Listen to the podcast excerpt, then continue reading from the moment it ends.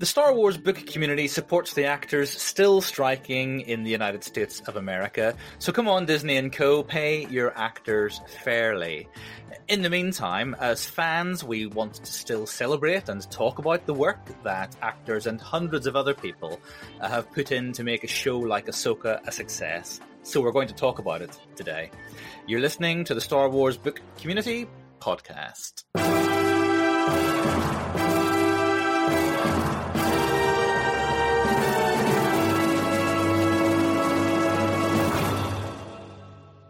Hello and welcome back to the Star Wars Book Community Podcast. Thanks for listening. I'm Johnny Maynor and I'm joined by some of the usual suspects and we're going to have some other new voices in the mix today as well. We'll explain that in a moment. But I'm joined first and foremost today by Morgan Patton. Hello Morgan.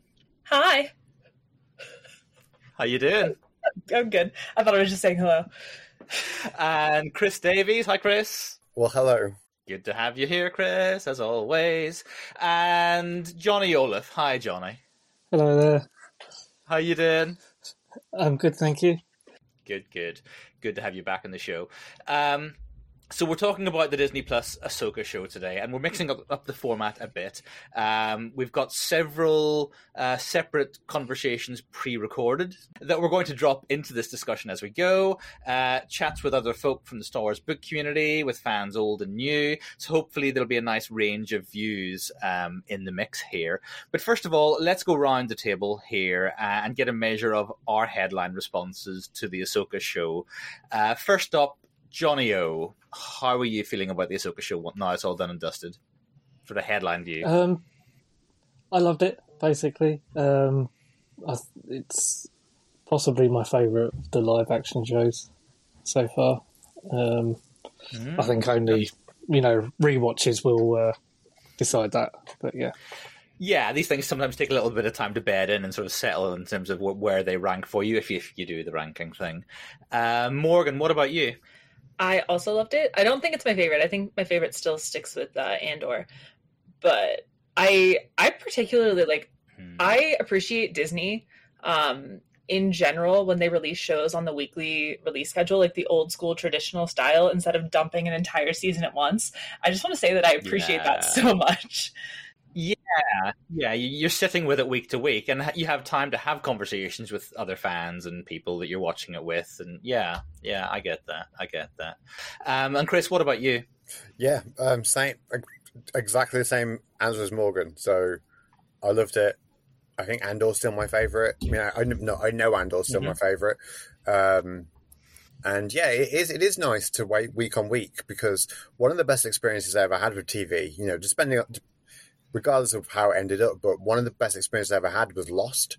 Mm, I knew you were going to say Lost. Yeah, when it was airing, there was you had to wait a week. And There was people crazy yeah. theories. It's where I learned my crazy theories from. you know, but you, you, don't have any of that now. So it's uh, yeah, mm. it's, it's a good one. I, I really liked it. Yeah, yeah.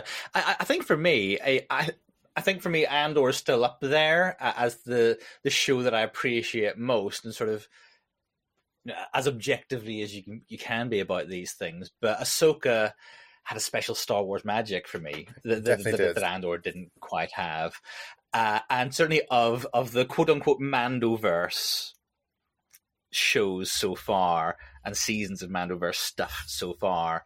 Ahsoka's definitely my favorite um, of that lot of, of this this group of stories that are kind of lumped in this part of the timeline um, at, at, the moment. But um, okay, good stuff. So first up, let's think about the character of of Ahsoka herself. I, I, spoke recently to one of the Star Wars book community's biggest Ahsoka fans. Um, the uh, the wonderful John, who many folk on the Instagram community will know as at Star Wars Pada 101.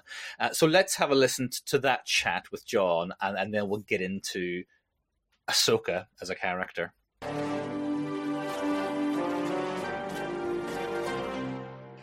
Hello, and joining me now in the Star Wars book community cantina we have John, who many of you will know from Instagram as at Star Wars Pada 101.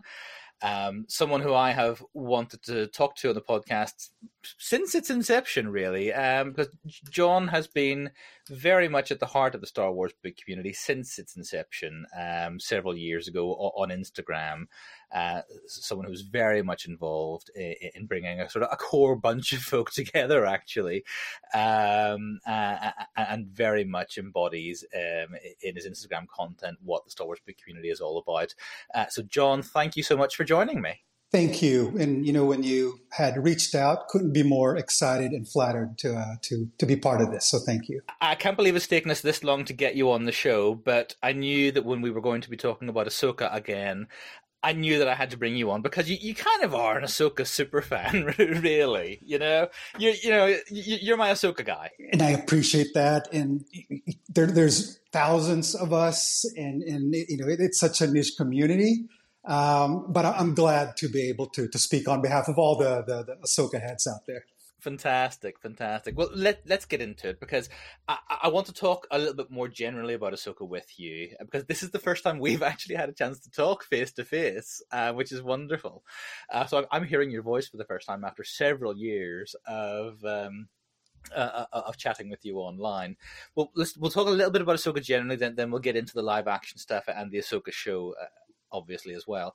But, but thinking about Ahsoka, this this character, this this Padawan of, of Anakin Skywalker's, you know, we, we met her in 2008 in, in, that animated movie, and we'd never, as far as we were concerned, Anakin hadn't had a Padawan. Um, but over the last 15 years, it is now, um, we've gotten to know her. But what is it about that character that you like so much, John? I think for those who have known me online, you could probably tell that I'm a romantic at heart. And when I mean that, not in an infatuating sort of way, but soulful, you know, uh, yeah. that manner. And we all love Star Wars. Obviously, we're here for a reason. But but her character, she, she adds that element to the story, and mm. it, it, it's someone who stands on her own but at the same time, you feel the tragedy and there's nothing you and I can do to help her. But at the same time, you know she's damaged. You know she's she's traumatized, and you can't help but feel sorry. But at the same time, you know you're, you're so glad to see her evolve to the next phase. Yeah. Right. Long story short, such a complex character and adds so much soul to, to Star Wars. Yeah, yeah. It's interesting. Just hearing you say that sparked a thought, which was, you know, all the way through that animated series, whenever she is the focus of an episode, she very quickly becomes the heart, the heart of what it's about. Absolutely. I once did actually, because I'm a geek and I love spreadsheets. I, I, did once break down how many episodes of the Clone Wars she was actually in versus how many she's not, and she's in surprisingly few, few of them. Absolutely, actually, yeah, a little over half, but not. I think I may be misremembering. It's been a while, right. a few years. That's right. But when she is there, she is the heart of the show, and you know she, she's she's the one who's the heart of the thematics, at the heart of what the message of that episode is. It's all about her and her growth, really, isn't it? And, and she adds a human element, and obviously she's not human, but you, mm-hmm. it's it's that element where you and I and our fans can can easily relate to. She, yeah. she she's new at this. She's stumbling through it. She just really wants to help and do good. I mean, you know, how, how hard is it to relate to that? You know, it's super simple. Yeah, absolutely. And of course, we've seen her develop across the animated shows, both Clone Wars and, and Rebels, because Dave Filoni can't stay away from his pet projects. He, he loves coming back. Um, and obviously, then again, the natural evolution of that was into live action, um, and, some some live action appearances before this Ahsoka show. Um, thinking about her appearances in The Mandalorian and the Book of Boba Fett, did those live up to your expectations? I mean, did they whet your appetite for more live action Ahsoka? More for sure, mainly because I can't believe it's happening. Right? Mm. You mentioned Ahsoka just yeah. a few years ago, and everybody, no one would know what you're talking about. And the fact that she's becoming more commonplace. Uh, and I remember that episode of, of The Mandalorian where not, not even her appearance, but just the mention of her name by Bo Katan. Yeah. And me yeah. just remembering that I, am I'm, I'm sweating and I'm tingling. and you had to wait a whole Yeah. episode in between, right? So, mm. so never mind that was Rosario the right person to do it? All of that. It was just amazing to finally see it where everybody can see it. Yeah, Yeah, I mean, if you had told us in the summer of 2008 that, you know, 13, 14 years later, we would be watching a live, an episode of live action Star Wars Yeah. with this character grown up in, in essentially sort of a, a, sort of a Kurosawa samurai inflected movie, or sort of movie episode, um, we would not have believed it. You know, um, that's sort of an, an astonishing leap, but it, it seems so natural now. We can nitpick the length of her leg all day long, or if it's she's got Yeah. the eyes, the voice. Putting that aside, just the fact that her introduction, where, where the lightsaber stretched, and, and Yeah, I mean, come on, how how epic is that? Yeah, I mean, spe- speaking personally, I I, th- I I think Rosario looks great Oh, in the role. Agreed. I definitely found the voice difficult initially, you know, um, and not least because you know we did get that little glimpse, particularly in the Mortis arc in the Clone Wars, of what an older Ahsoka Yeah, might yeah, yeah. look like, Right, you know. right. And she's very much rocking the Shaak Ti, Right. The very long montrals, and obviously the voice doesn't sound like Rosario, and you know, so you know, it's like we did have something in our at the back of our minds, however vaguely we recalled that, um, which wasn't quite what we were seeing. But you know, I, I'm personally I'm not one for nitpicking that stuff. You know, nothing is perfect, and nothing is made in a vacuum. There are reasons for everything in terms of practicalities on set. She's got to do fight scenes. You know, I'm I'm I'm kind of I'm good with with how it is. The way I reconcile it is that I don't look or sound the way I did 20 years ago. yeah. So, you know, Yeah. yeah. So who's to say an older version Yeah. of, of Ahsoka would not look or sound Hey. any different? Yeah, M- m- maybe montrals grow long and then shorten as well. Maybe it's like nostril hair. That's right. That's right. you know, it, it, it just needs dealing with from time to time. Um, sorry, that just came out of nowhere. um, think, thinking about the Ahsoka show, then, I mean, did, did you go into that with particular expectations or hopes? And if so, were they met, or, or do you try to stay away from being too expectant about anything? You know, I did. I, I, I had a lot of expectations in that this is the one time where the rest of the Star Wars universe will finally get to know this person. Mhm. Up until that point, you're right that it's a couple of appearances, Mandalorian, Book of Boba Fett. Everyone else knows her peripherally. When my friends come over and they see my meager Ahsoka Ahsoka collection, who the heck is this person? So this was the one opportunity where everybody can finally get to know her. My concern about the show is that, from my perspective, the only thing people got to know about Ahsoka is she is this awesome Jedi, Mm. right? Yeah. Other than that, what else was there? Yeah, and, for for my money, quite a traditional Jedi, very very stoic. Story. You know, i i in in the way she projects herself. You know, the, the you know, and okay, she's not 15 years old anymore. She's not wisecracking. I don't mind that right, at all. You know, right, no, no, I don't think anybody really wanted her to be Snips. you know, right. but you know it i would have maybe enjoyed just something that showed hints of the person she was um and uh, or, or, and in the absence of that maybe something that hints at maybe why she's not that Agreed. Completely agreed. Yeah. And you know, seriousness aside for a second, you know, I, I was almost doing a, a, a shot game where you take a shot how many times she would cross her arms. And I get it that she does that, but it, it seemed like Yeah. that was, you know, yeah. Yeah, I, I only learned recently why that was. And, and in the early days of the Clone Wars show, they had a very limited range of um, model animations. Right.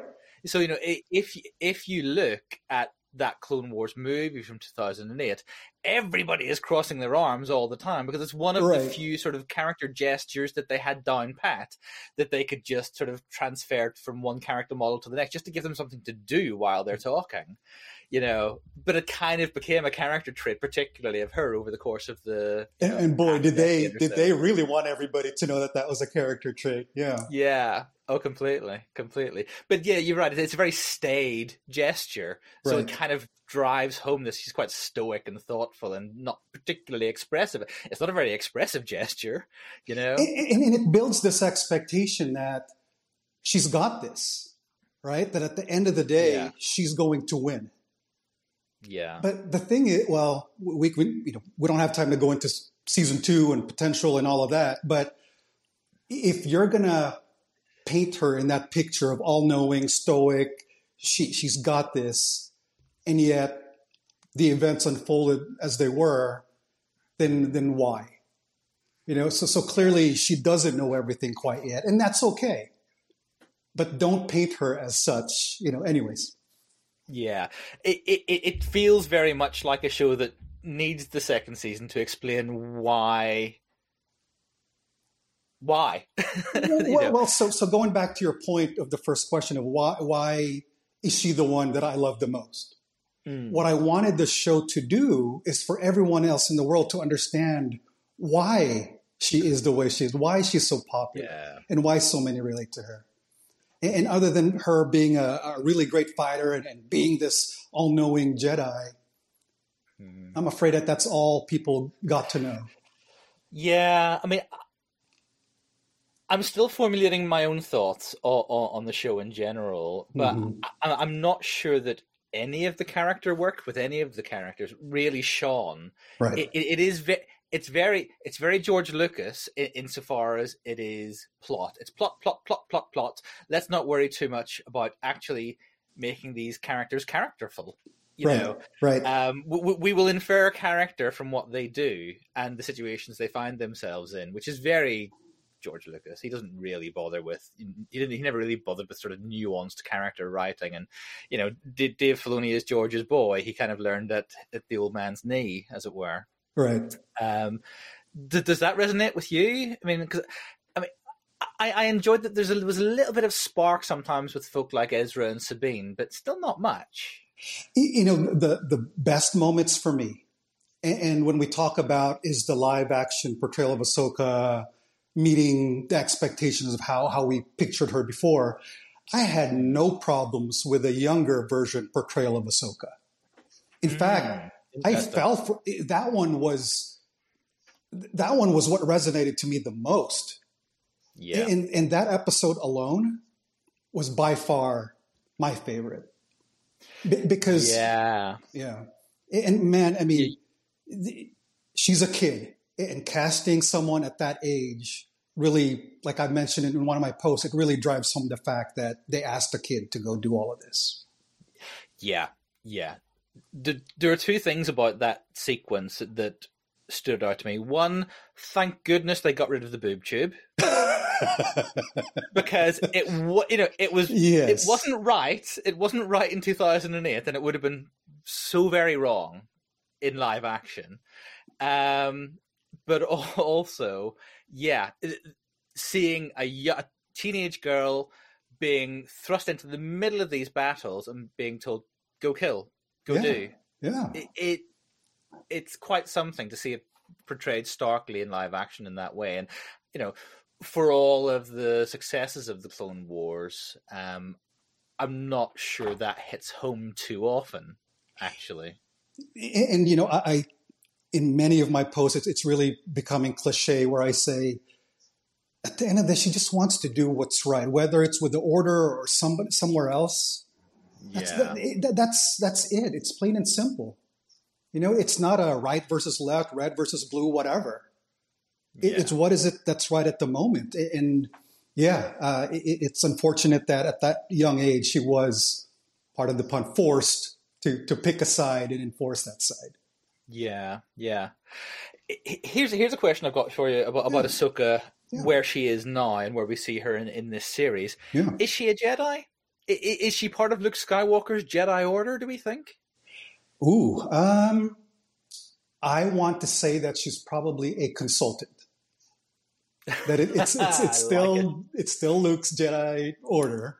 Yeah, and yeah. I'm I'm hoping he was learning from some of her experiences, but knowing yeah. where his order goes at the end of it, maybe he didn't choose to to, to listen or or yeah. You know, yeah. Well, depending on how and when and if she ever gets back from that other galaxy right. far, far away, she, she may be well out of all of that. Right. to be honest. Right.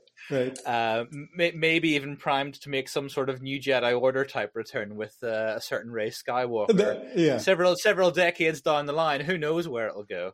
That's but, right. Um, yeah, I, I find that curious. I, I find her relationship with Luke curious, and I want for me, watching the first couple of episodes, those are the questions I wanted answered. She's talking about taking Sabine on as a Padawan. It's like, do you not need to ask Master Luke about that? Right. You, you know, or, or, are you setting up a rival franchise over here? What was, you know, what's going on? And, and, that's the confusing part. Well, so do we know when Ahsoka trained Sabine? Was it like when was that compared to when she met Luke? I, it's it's before yeah. all of that. Yeah, I mean, we, we don't even we we don't know yet when and how she got off Malachor. Right, right. At the at the end of Re- Rebel season That's right. two. That's right. Um, you know, one would assume that an elegant story solution might involve Sabine being a part of that right. somehow, right?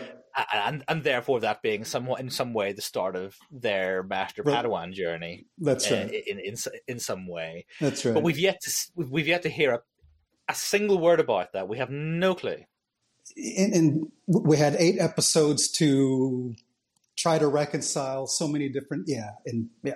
Yeah yeah.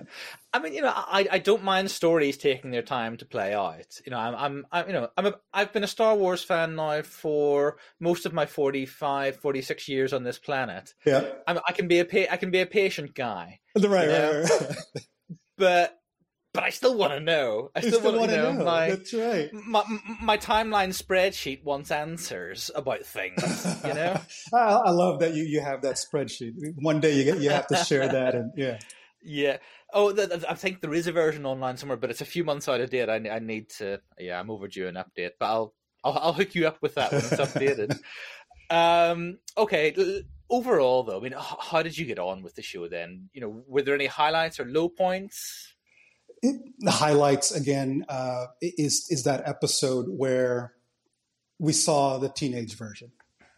Yeah, and that that scene where there's a, a trooper laying on his side, and, and, she tried to comfort him, mm-hmm. but then the war had to keep going, so she had to get up. Yeah, I mean, yeah. all of that was just really all heartbreaking. Yeah, and and, and yeah. I wish there were there were more of not necessarily flashbacks, but just more of those moments where we got to know how she got here. Why is she the way yeah. she is? Yeah. You know? and, and my concern is, are we at the peak of her arc? Like when is it? When is the arc going? Where are we in this in, in this arc? Yeah, I, I, we're just gonna have to be a bit patient. I patient. Think. That's right who knows when and where and how we're going to catch up with with this character again. But um, I, I, I, for one, can't wait. Um, I'm sure you can't either. You know, I'll never complain about more Ahsoka as long as the, the stories are great in whatever form yeah. or fashion. I, I will take it all day long. Fantastic, fantastic. Well, John, it's been an absolute pleasure. Thank you so much for for joining us today, and we're going to have to get you on to a full episode of the show sooner rather than later. I think. Um, Thank you. Thank you. We're we're long overdue hearing more from you. Um, why don't you tell folks uh, where they can find you and follow your Star Wars journey online? Absolutely. Star Wars Pada 101. Hopefully, people get the, the pun there. Uh, both Instagram and threads. Those are the extent of my social media presence. They're lovely places to be, especially for a Star Wars book fan. Absolutely. Absolutely. Fantastic. All right. And uh, that's all from, from me and John. We're going to pass back over now to, to the main crew.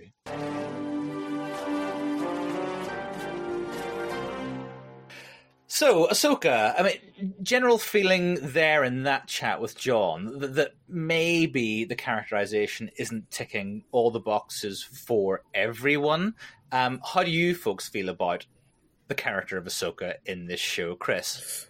I've wrestled with it at first, uh, mainly in The Mandalorian, just because it's such a such a like a sharp sort of turn from what you know already. But you got to you got to think, you know, Ahsoka in the Clone Wars, even at the end of the Clone Wars, is is what seventeen, from the ages of thirteen to seventeen, um, and then in Rebels, she's what a few years older than that.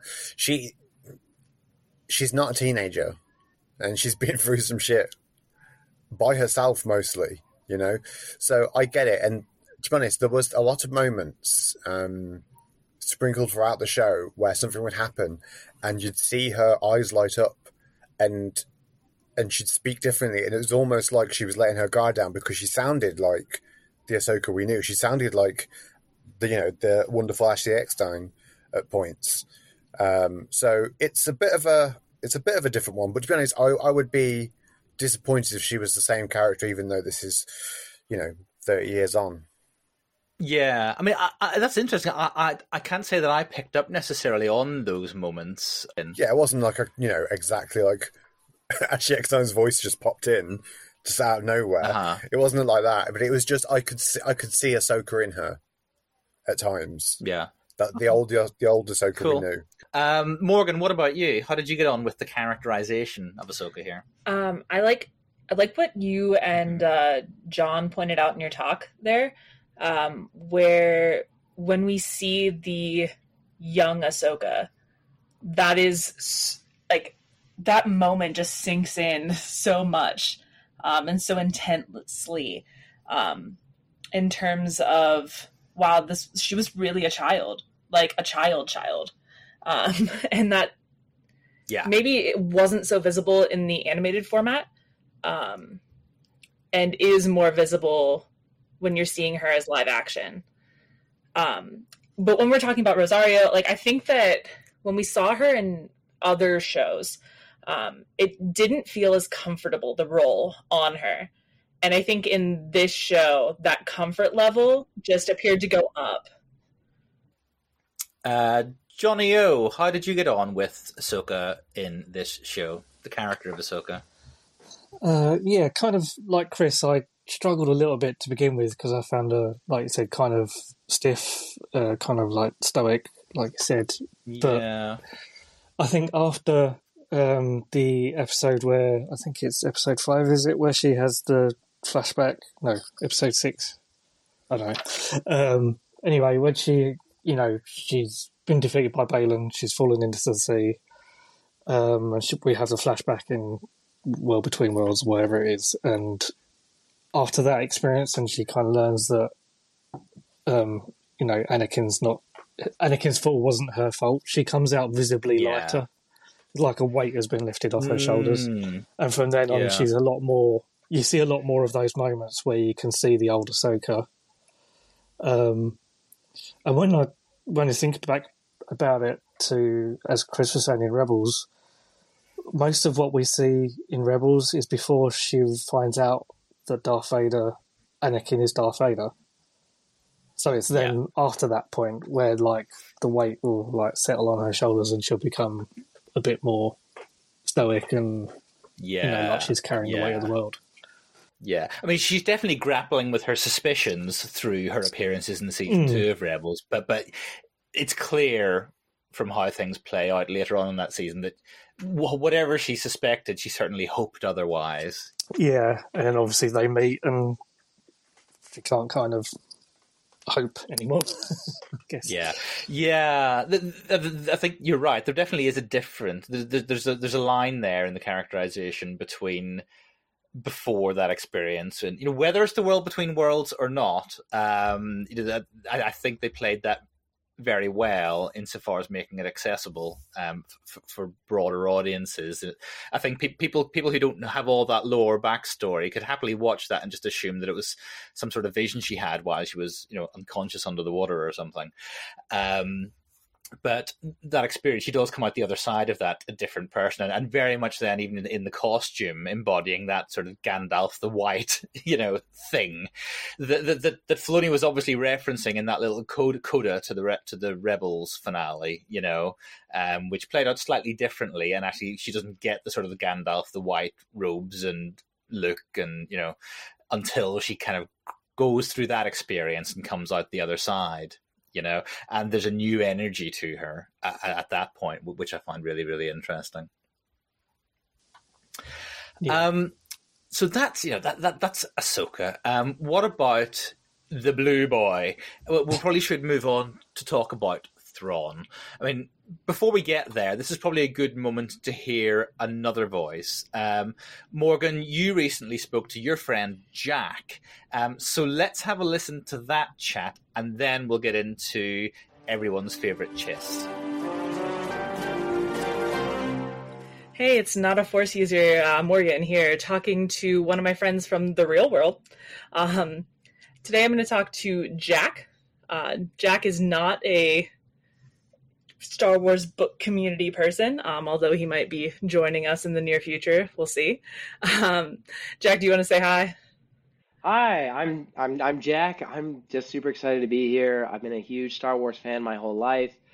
Huge big nerd um, about the whole book or about the whole Star Wars community in general. I love the history. I love the way that it's intersected with our culture and I just I I'm excited to be here, and I would love to talk. Awesome. Um, so we are talking about Ahsoka right now. So let's let's just start with what were your general thoughts, Jack? What what'd you like? What'd you dislike? As far as Ahsoka goes, I felt as if Star Wars returned to not its roots, but a return to what what so many people want it to be, which is something that the directors are passionate about. You could tell that this was Dave Filoni's passion project. This is what he wanted to do. You saw that passion behind every shot. I I enjoyed I enjoyed watching it. I enjoyed hearing the the the dialogue happening, and I enjoyed how the characters interacted with the world around them. I thought it was fascinating. Absolutely. I mean, you and I, you were my like go-to person after every episode that I was like, Jack, what do you think about this one? Uh, did, did we enjoy it? How, how were we feeling about this? And I feel like one of the things that we talked about a lot, other than this clearly being something that everyone involved in the project was passionate about and cared about, was like just how cinematic everything was, right? The shots. Yeah, no, it, it felt so cinematic. It felt like it felt like a movie eh, because it, it didn't feel as much like a TV show. I think I told you that there was like two shots in the whole show that I was like, that's TV. And it was just two CGI shots that were just a little rusty. And they took me only uh, they only took me a little bit out of you know, the the environment that Ahsoka had made, but I, I, you couldn't tell as much that it wasn't a TV show. This felt more cinematic. This felt more planned. This felt this felt like a like a movie each each week. Absolutely. Yeah, no. I I think that we also like the one thing that this had as an advantage over a movie was the the length of time that we got. And I mean, I know eight episodes isn't a lot, but it's a lot more than just a single movie. We got to we got to spend more time with those characters, right? Um, so, what characters in particular? And I know you you've watched Rebels before, so you have a background with all of these characters. So, what what characters resonated with you in this? And do you feel like they matched up maybe with what we were seeing when we watched Rebels? I I feel as if Sabine. At, I will be real. In the first episode, wasn't the biggest fan uh, in Ahsoka about how she was being characterized. I thought that she was a little underwritten as far as just she's you know twenty something, kind of disillusioned with the world around her. I thought that was a little underwritten.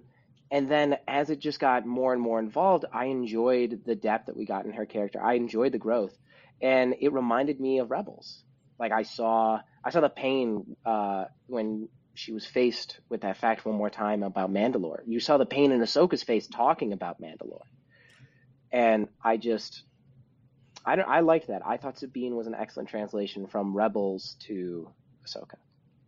Yeah, no, it was a really good translation. I agree. Um, and I think that a lot of these characters, I know you and I like both freaked out the first time we saw Ezra on screen, right? Like that moment of he was so perfect, everything about that character. Um, even when he's like, "No, nah, I'm gonna not fight using my lightsaber. I'm just gonna the Force is my ally. I'll just use the Force," and then almost immediately just gets clocked. Just feels so yep. in character for him, right? And felt very, you know, don't get cocky, kid. Um, but it's true because that's Ezra. That is that is Ezra through and through in all of his media interpretations. He's a little he's a little too cocky for his own good. I mean, he makes it out every time. He's he's he's awesome. Let's face it. But I liked that characterization where he's like, I can use the force for sure. Kind of gets knocked out right away. I'm not sure if that was you know a negative of the show, but I kind of liked it. I thought it was funny. I thought it was perfect. Uh, nothing more in character than that, as far as I'm concerned. Um, so we haven't really talked about Ahsoka that much. Um, I don't know if you want to delve into your feelings about Ahsoka, the character, um, or if you just want to jump into the other big character that we have not addressed yet. Uh, the blue elephant in the room. Yes, the blue elephant. but first with Ahsoka, one thing that I do kind of like, and I think this is a good gap, and I noticed it the other day in Rise of Skywalker, as Rey is hearing the voices from beyond, she's hearing the voices of all the true Jedi. In the Rise of Skywalker, you hear Ahsoka's voice, voiced by Ashley Eckstein, mm-hmm. and at first people were like, "Well, she's not, she's not a Jedi. She's not a Jedi," and that's gone over. That's been through and through with Rebels, mm-hmm. and in this, you see her embracing the side of the Jedi that that is that more middle ground. That is that we just want to do good. Yeah. And the Jedi Order that she left is much different than the one that she is practicing in the series. Yeah, absolutely. And you see that bounce back. Yeah, you see that bounce back with uh, Huyang, and he says it mm-hmm. like multiple times, like how unorthodox she is. And I, I think that because she's so unorthodox from Hugh Huyang's Jedi Order, especially the one that fell she you see that growth from Rebels, where she's definitely not a Jedi, to uh, Rise of Skywalker, where her voice is heard amongst all the true Jedi. And I think that it's a good bounce back. And I think I do think Rise of Skywalker needs a bit of redeeming. So I'm happy, you know, this gave it a little bit of redeeming. Yeah, that's fair. Um, I think that we talked a lot about how much more this felt like Ahsoka, right? When we saw her in some of those other live action projects previously, it was almost like Rosario Dawson wasn't comfortable in that costume and in that skin yet. But you could see throughout this one that comfort level growing and her feeling more like she was in that character, which I think is great. Um, it, it goes into the character's growth, but also into the growth of the actor in that character. So that's pretty exciting mm-hmm. to watch. and yeah, yeah, I, I, I agree with you on that. She Rosario Dawson is an excellent actress. I have, you know, I just think she's absolutely wonderful as an actress, and she, she, she was really good in The Mandalorian and, and in Boba Fett in her two appearances, but she felt a little too stoic. This wasn't the Ahsoka that we all knew. And then as soon as she got like comfortable, like she broke the ice finally, and then we see this more, you know, unorthodox practicing, you know, kind of just going going with the wind, the the will of the force more, and I I enjoyed seeing that in a, in this Ahsoka series. Absolutely, I think it's time. I think it's time that we talk about the uh, the blue elephant, the blue, the blue elephant in the room. um, so everybody, before I said that uh, that Jack is not a book reader. I know you said you've read comics, right? Maybe not yeah, completionist yeah. style, but you've read some. Absolutely. Uh, Dr. Aphra, um, I think some of the stuff uh, you, I believe you guys were talking about it on another podcast episode about the comics that took place in between Empire Strikes Back and Return of the Jedi. Mm-hmm. I love those. I'm more of a comic reader. That's that's what I grew up on more. And just now, I'm starting to figure out like, oh, there's a lot of fun stuff in these uh, in these uh, textbooks, and or not textbooks, books filled with text. There are also textbooks if you're if you're gonna Oh, go real deep into the Yeah, rabbit I hole. know, I know. I, I've read those ones too. Those are so fun. So that stated, did did you pick up your first uh, Star Wars book because of this show? I've always been fascinated with Thrawn. I got first introduced to him in Rebels, Mhm. uh, and that's really when I start. I mean, because I knew of the character, but I didn't really know too much interpretations of him besides a few of the old Legends comics, and mm-hmm. this and Rebels though was my first real introduction, and I loved the calm and calculated villain. That's and that's what he is, and I think in this show he is. However, in the comic book, or not in the comic books, in the Thrawn book, he, I said it to you today. He's a he's a Rambo. Yep. He's a one man army, and I love when he gets to prove that. He gets to prove why he's Grand Admiral. He gets mm-hmm. because he's absolutely phenomenal at what he does. He's so smart. He's shifts are what like 1.5 times stronger than humans. Something along those lines, yeah. Yeah. And I think that I love when I get to see him absolutely just body some just Imperial soldiers in the Thrawn book that go investigating a little too far, or in the in the Rebels TV show, there was one where he was facing down like six dark troopers, and I absolutely love that because what good is a is a Grand Admiral if he can't actually do some stuff for himself?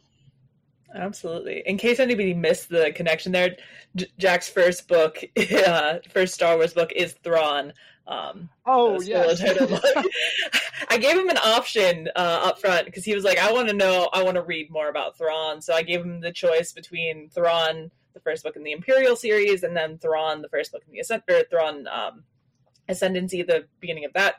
And he went for the Imperial Thrawns, getting us a little bit closer to where we are in uh, Rebels and Ahsoka. So, um, and you, you're not quite through it. You, you're making some progress, right? Yeah, I'm making some progress. So don't spoil too much. I, mean, I, I know, uh, yeah, I know basically what happens, but I, I think in this show, in Ahsoka, you see more of the Hannibal Lecter side of Thrawn, where he's cold, calculated. Um, he plays like chess with lives, which is not an admirable quality, but in a character such as Thrawn, it's something that is fascinating to watch and fascinating to watch other characters react to.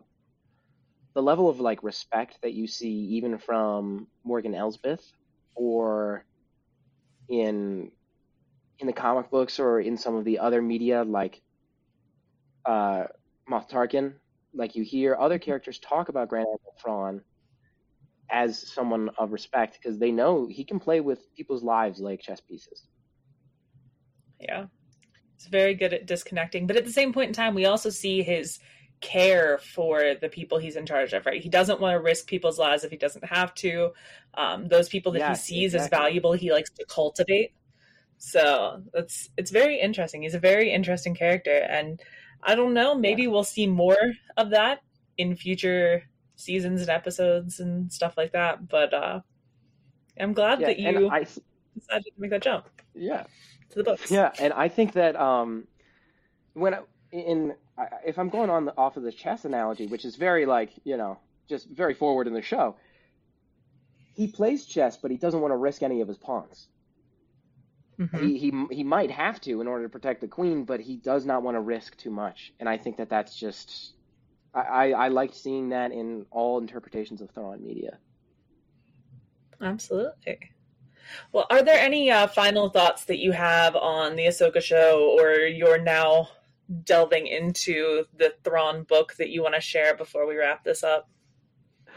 I think that I think that Thrawn even needed to be a, just a tiny bit smarter in the Ahsoka show, just judging off of the book. Maybe just a a- little It's a pretty, pretty common complaint, I think. You just had to be a little bit smarter in the show, just to be comparable to the book. Um, and I wish I almost got to see a little bit more of Rambo Thrawn, Th- or Yeah. Rambo Thrawn, because he's To be fair, he he's can- pretty old at this point. Yeah, you're actually you're right. He's kind of old, but um, I hope we get to see Thrawn almost get let loose.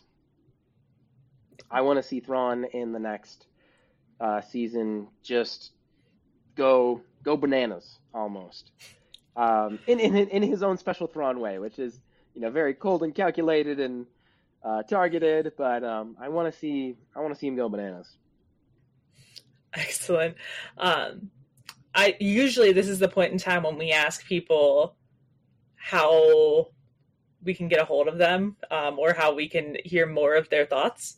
Uh, but you're not really on the uh, the Star Wars book community yet, so if you were going to pick yourself, I, I feel like you need to start. You gotta you gotta lean into it. But if you were gonna pick yourself a uh, Star Wars book community Instagram name, what would you call yourself? Blue Bantha in the room. The blue bantha in the room. I love it. Blue Perfect. Bantha in the room. I love it. All right. Well, thank you very much, Jack, for uh, chatting with me today. Of course, it was literally such a pleasure. Hopefully, we'll hear from you again. So Thrawn then uh, seems to have worked well for Jack. Any, any reservations about the portrayal of Thrawn here? I have a lot of reservations. Uh, Okay, okay, I was I was kind of being very generous in my interview with Jack because I kind of want to give him uh huh, his own space to uh, discover that character more on his own. Um, yeah, so I know like everybody has, or at least there are people who have their book boyfriends, book husbands, whatever. Thrawn is not my book boyfriend. Thrawn is who I wish I was. Um, he gives me absolute gender envy all of the time, especially that uh, the French slash out of print cover of what is it? Is it the uh, Mm. the lesser evil one? Descendancy book. it's one of the Ascendants. Uh, yeah, it's one of the Ascendancy. I think it's lesser Lester Evil's the one with it's got the emo. Oh fringe. yeah, that's the one. um, but anyways, that that is my like that is my Thrawn. Um, and Yeah. like Jack said, I, I wish she was smarter in the show.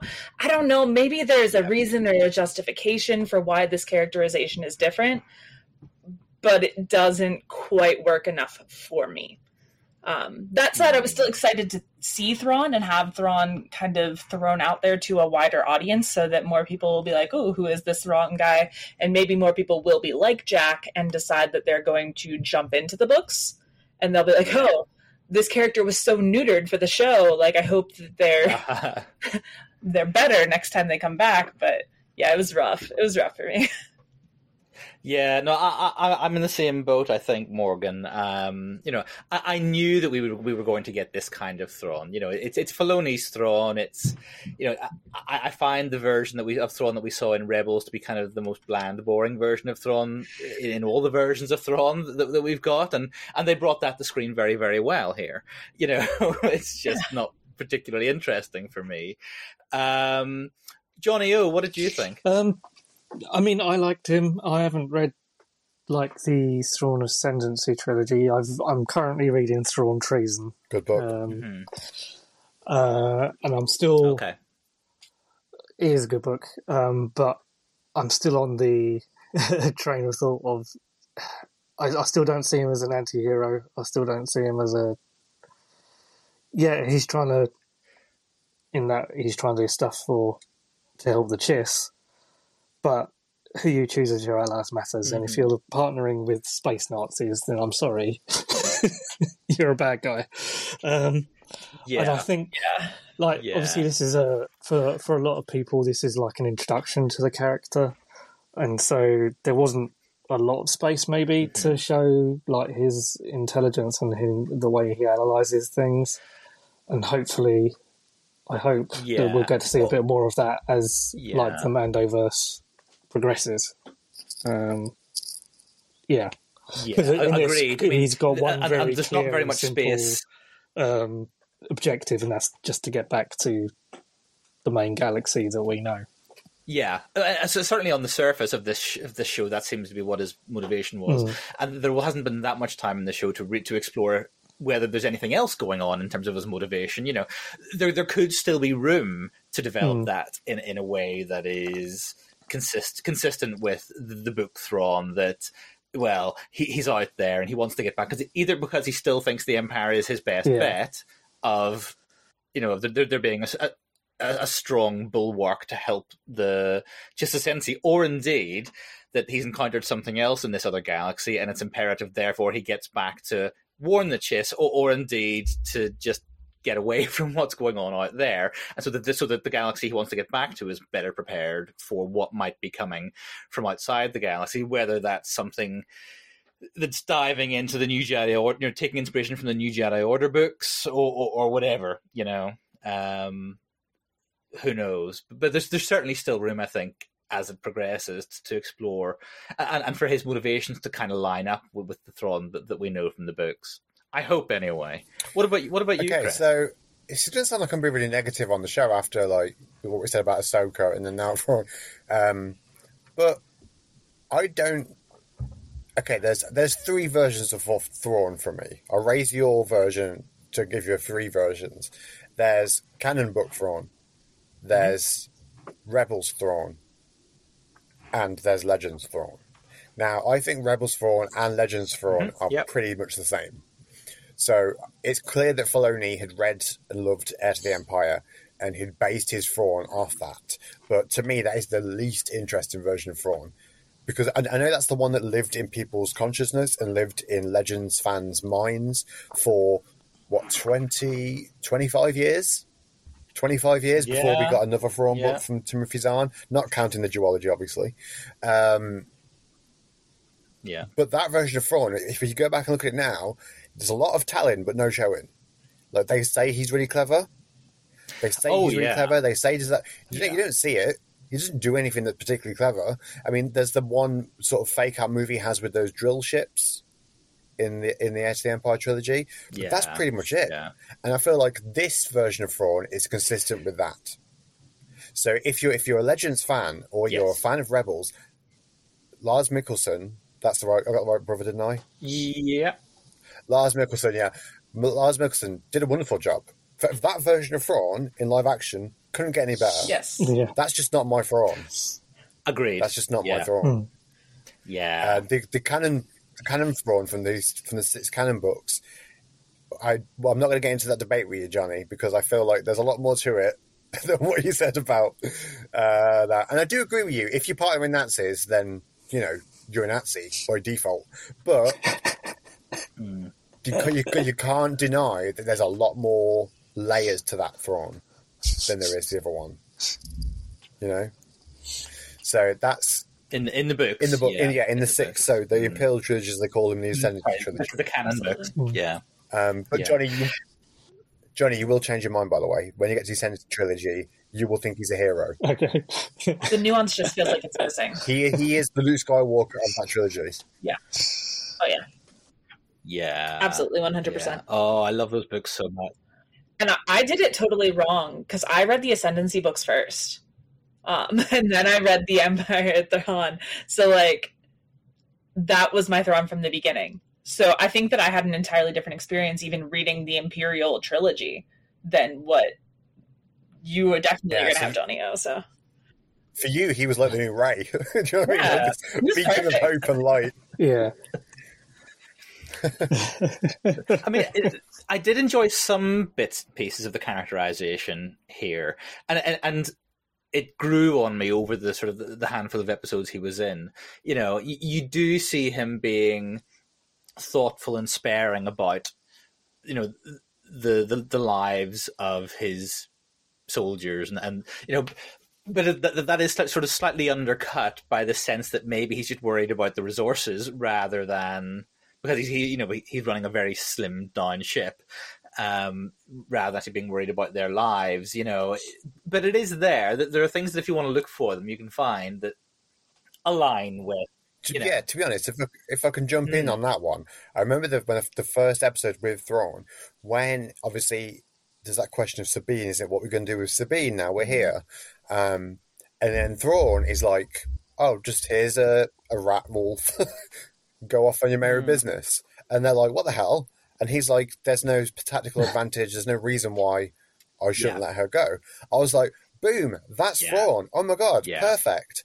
And then five minutes later, kill her. I'm like, that's not Thrawn. I know. Yeah. Yeah. The one thing that goes against that though is that he he's so well known for trying to take people that are valuable to him and cultivate them um, and make them the best version of themselves, right? And I feel like yeah, Morgan Elsbeth is supposed to be one of those characters, my namesake. And then he's like, mm, "I'm just gonna need you to like sacrifice yourself Yeah. on Yeah. with you, girl." book four never do that. Exactly, No. never. No.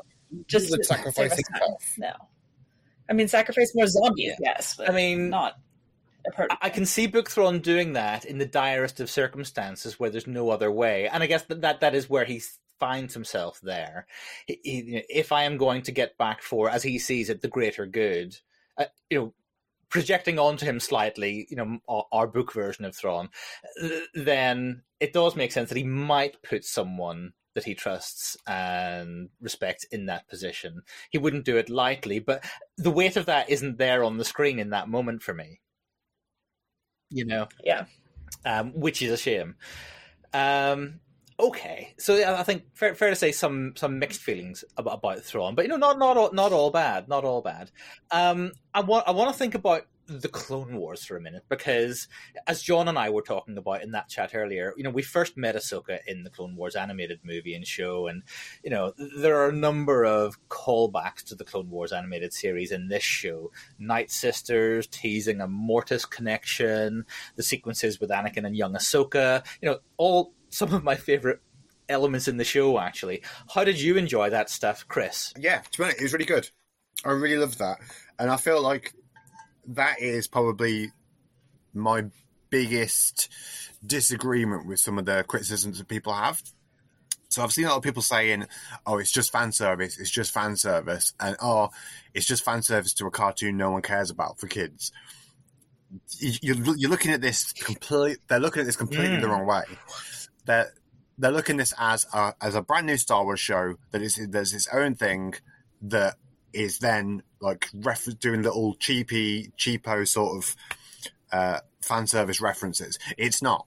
This is the sequel to those shows. This is the next part. This is the third in that trilogy. And if it didn't build off those two things, then that would be a fan disservice, if you will. Do you know what I mean? Absolutely. Um, but it would, though, wouldn't it?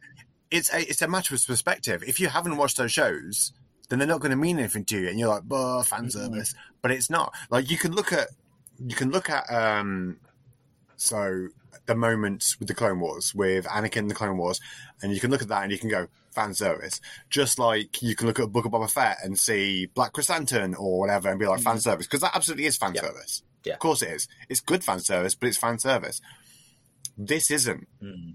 Like we've had seven seasons of Ahsoka building that relationship with Anakin, and then we had that moment that was we had a brief glimpse of the reconciliation when she found out in Rebels. We needed that next step for the character. We needed that next step in their relationship. Mhm. Like this has been building for fifteen years. That isn't fan service. That's just good storytelling. Um, and I will fight to the death, which is strange because it's usually the way around. Do you know what I mean? I'm usually like, fuck Filoni because you know I'm not the biggest Mando fan, Yeah. and like he's he's he's the the biggest the biggest uh, canon abuser out of anyone Yes, ever. Um, Mhm. but you can't say that for his own stories, for his own characters, he does a great Yeah. job. Yeah, Yeah. I, I couldn't agree more. So, and I- I've, I've got to say, I, that was that, and then the Star Wars Magic, which was helped by the amazing score, Mm. Are the best things Yeah. about the show. Yeah, agreed. Johnny O, what about you? The Clone Wars callbacks here. Um, did you did was it font, font nostalgia for you or or what? Um, to an extent, I might. I didn't watch the Clone Wars when they came out. I didn't. Don't think I watched them Okay. until sh- uh, shortly after the like the Disney acquisition. Um, I think I bought the box set Okay. on DVD, and I think Rebels had been announced at that point, so I, you know, watched Yeah. through Clone Wars before Rebels came out. Um, um, so I, I enjoyed all those callbacks, and like Chris said, it's for they they weren't just there for the sake of it for for fans. It was to progress Ahsoka's character and to show what she's been through, especially for the people that haven't seen those shows. Um, you know, if you haven't seen Yeah. Clone Wars, then you wouldn't have known at that point, um, and Rebels that she was Anakin's apprentice, and that then, you know, obviously, kind of indicates that they had a parting of ways, kind of thing. You you won't know the reasons why, but Yeah. it gives you enough to go on. You know, I think.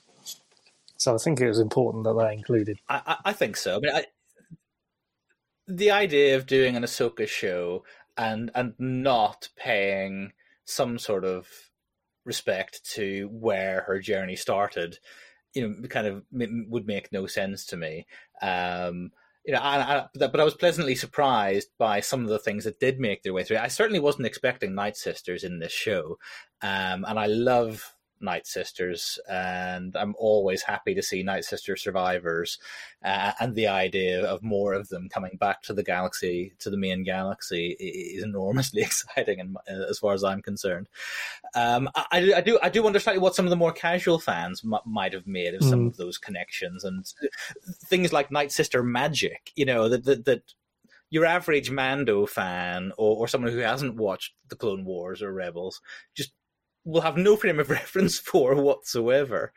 Um, No, I've I've got I've got to you know give to clap my hands to to that because that was one of the absolute best things about this show was just how unapologetic and fearless it was. Like it was, you had you had space whales. Yep. You know, you had little orange little Edwardian turtle guys. You know, yeah, you had, you know what I mean. You had, and then you had like zombie stormtroopers and witches. Night Sisters magicking Like, swords. that is that is exactly Yeah, yeah, because you'd think like I mean, I always assumed if they ever did something like this, it would be more like the Mandalorian, where it's like casual references, but they play it Yeah. down to appeal to a larger Yeah. audience, an adult audience. This doesn't do that at all. No. This is like this is exactly the same as those shows, but e- even bigger in some some respects. And I've I've got a hats off. You know what I mean? It, it was Yeah, I, I think that they, they swung for the fences with some of those reference points, which which I was really impressed with. Morgan, what about you and the Clone Wars connections? Did, did you enjoy that stuff? Oh, I, I adored it. I mean, you can't have this story about Ahsoka without those connections, without those threads that tie through. Um, specifically for me, the thing that I'm excited about um, are all those tie-ins to the Mortis gods Yeah, um, and the the ones, if you Yeah. will, um, which I'm really hoping that's the direction. I'm hoping it's not a misleading thing, um, because I feel like there are a few things that happened here and there throughout the series that were intentionally trying to mislead you and make you think that certain things were going to happen when they weren't. Yeah. Um, but I do hope that that's the direction that we continue in, um, just because it's. I really love that really deep Star Wars lore yeah, the stuff that's where is all of this coming from what is the nature of the force um i like those like deep fantasy elements because this isn't this isn't science fiction um, anybody who thinks that star wars is science fiction doesn't understand the genre yeah. of science fiction. This is science fantasy. This is space Yeah. opera. Um, and that's for me is the most exciting part. I mean, like obviously we I loved seeing young Ahsoka. I said that earlier. Um, all of those Clone Wars references and how those things tie into the development of the character are great. But for me, Mortis gods all the way. yeah. That that is intriguing. Um, yeah. I, I was I was very you know I- I'd seen sort of this, the chat and speculation in between the episodes, and you know I'd, I'd sort of see people commenting on things and thinking, yeah, sort of, it'll be the Mortis gods is this power that Baylan is after, and I kind of thought, gosh, that's a deep cut. You know, first you know that that's a big reference to be dropping, you know, in, in a show that's intended to grab a mass audience. Um, but there it was, you know, confirmed in, you know, pretty much confirmed in, you know, at the end of that finale. Um, you know, we saw the statues of uh, the son and, and the father, and the remains of the, of the daughter's statue, and Baylan looking across the the landscape to sort of the, the, the, very similar to a shot from the Clone Wars, where Anakin's looking across to the monastery or whatever, sort of the shining point on the mountain ahead. Um, fascinating to think about where that could go. Um, uh, yeah, I'm really intrigued. I was going to say on the Mortis thing, I'm, I'm with you. Like when people were theorizing about that, I was like, well, this is just the biggest sort of tinfoil hat, tinfoil hat sort of Yeah. conspiracy things. That when these you see all these people go into it, like, oh, so yes, uh, the Mortis gods and, and they get really deep into it and the Wobs and Worlds and I'm like, they're not going to do that in a TV show. Yeah. Shut up. Yeah. Yeah. I was like, they're not going to do that. And then and then there we go. And here's me going, yeah, but Moroki's Ezra though. Completely wrong. Yeah. Do you know Yeah. what I mean? so, so it appears that I'm just wrong. Yeah, they're, they're, they're, they're, the folk who will see your Mortis gods and raise you an Abeloth. And I, I don't know if you guys know who or what Abeloth is from the Yeah, what, where's that come so, from? so in in the Legends continuity and some of these much much later books, way towards the end of, of the Legends timeline, which were coming out around about the time that Mortis etc. had been on Clone Wars, which is obviously all at that time part of the same sort of continuity. Um, there was this character injected into things called Abeloth, who's sort of possibly the mother from from that. She is the mother. Yeah, She is the mother. She was a human servant of the ones Mhm. who, like, basically Eve original sinned um, and turned herself into a giant force monster that consumes everything. Right? yeah. Um, So, but what, where where has those theories come from all of a sudden? Because over the last week, I've seen loads. Of well, I've been seeing it the whole time. I mean, it, one, it's you know legends stands who don't want to let it go, and other otherwise, I guess. Well, you know, people will say, well, didn't the father and daughter and everybody die at the end of Mortis? So, I, I- you know, so maybe it's going to be something else, or indeed just a, mis- a misdirect, or a another way for Filoni to bring some more old legends in the back door. Who knows? Um, but you know, I- you know, I, I'm- here for whatever they decide to do. Um, fascinating stuff. But I mean, the Clone Wars is only one animated show that that obviously has deep connections here. Rebels, obviously, um, being the other one. You know, this show seems to have been as much as anything else seen as a direct follow up to the animated show Star Wars Rebels, as much as it's seen as a, a show about Ahsoka. Uh, and of course, one of the usual suspects here at Star Wars Book Community Podcast is an enormous Rebels fan. Uh, I'm talking, of course, about Dan McQuarrie, aka Vader's Castle Library. Now, Dan couldn't be with us this evening, but did manage to bag a chat with fellow Comics Roundup regular Jon Lee and their friend, who Dan tells me I should introduce as Rebels enthusiast and birds aren't real conspiracy theorist. Joey D. Um, so let's give their chat a listen, and then we'll dive into those Rebels connections. Yeah, I've got to go to the pub in 20 minutes. You come back to the pub. Have to, Joe. have to go to the pub toilet.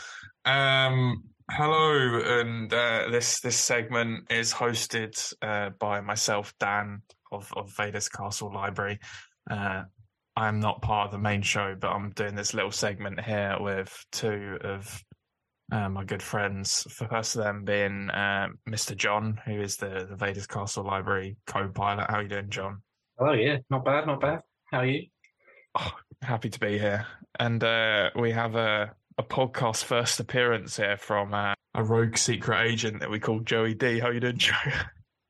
Uh, in a word, fugue. I'm in a Brilliant. fugue state. Brilliant. Uh, just just as we need you to be. Um, so yeah, we're going to be talking about Ahsoka very briefly before handing back to the main hosts of the show. Uh, just the entire season, what we thought about it, and uh, whether it gets our, our tick of approval. So, Joe, as you're the, the newbie here, I'll ask you first. What did you think of Ahsoka?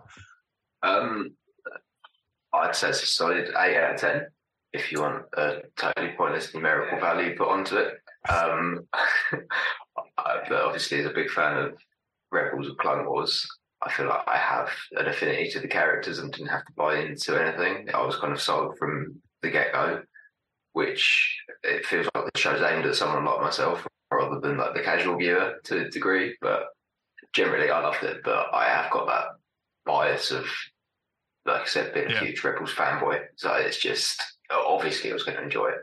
Yeah. What about you, John? Yeah, same sort of uh, rhetoric. I mean, as as I completely agree with Joe. It is I feel like it's definitely marketed, aimed towards people who know what are going on. I mean, trying to look at it from a point of view where it's like a blank watcher who's only seen the trilogies going in. I feel like there is a little bit of a Ahsoka does go on a bit of a journey in it. You get that little bit A few of the characters go on a slight arc, but yeah, I think it's mostly for the for the people who know what they're know what they're looking at. And I think some of the characters in the show maybe get underutilized a bit for a new fan. Yeah. While like we we know the backstories of what's happened. So like if they're just here for like support, we're like, oh that's fine. Like we've seen him before.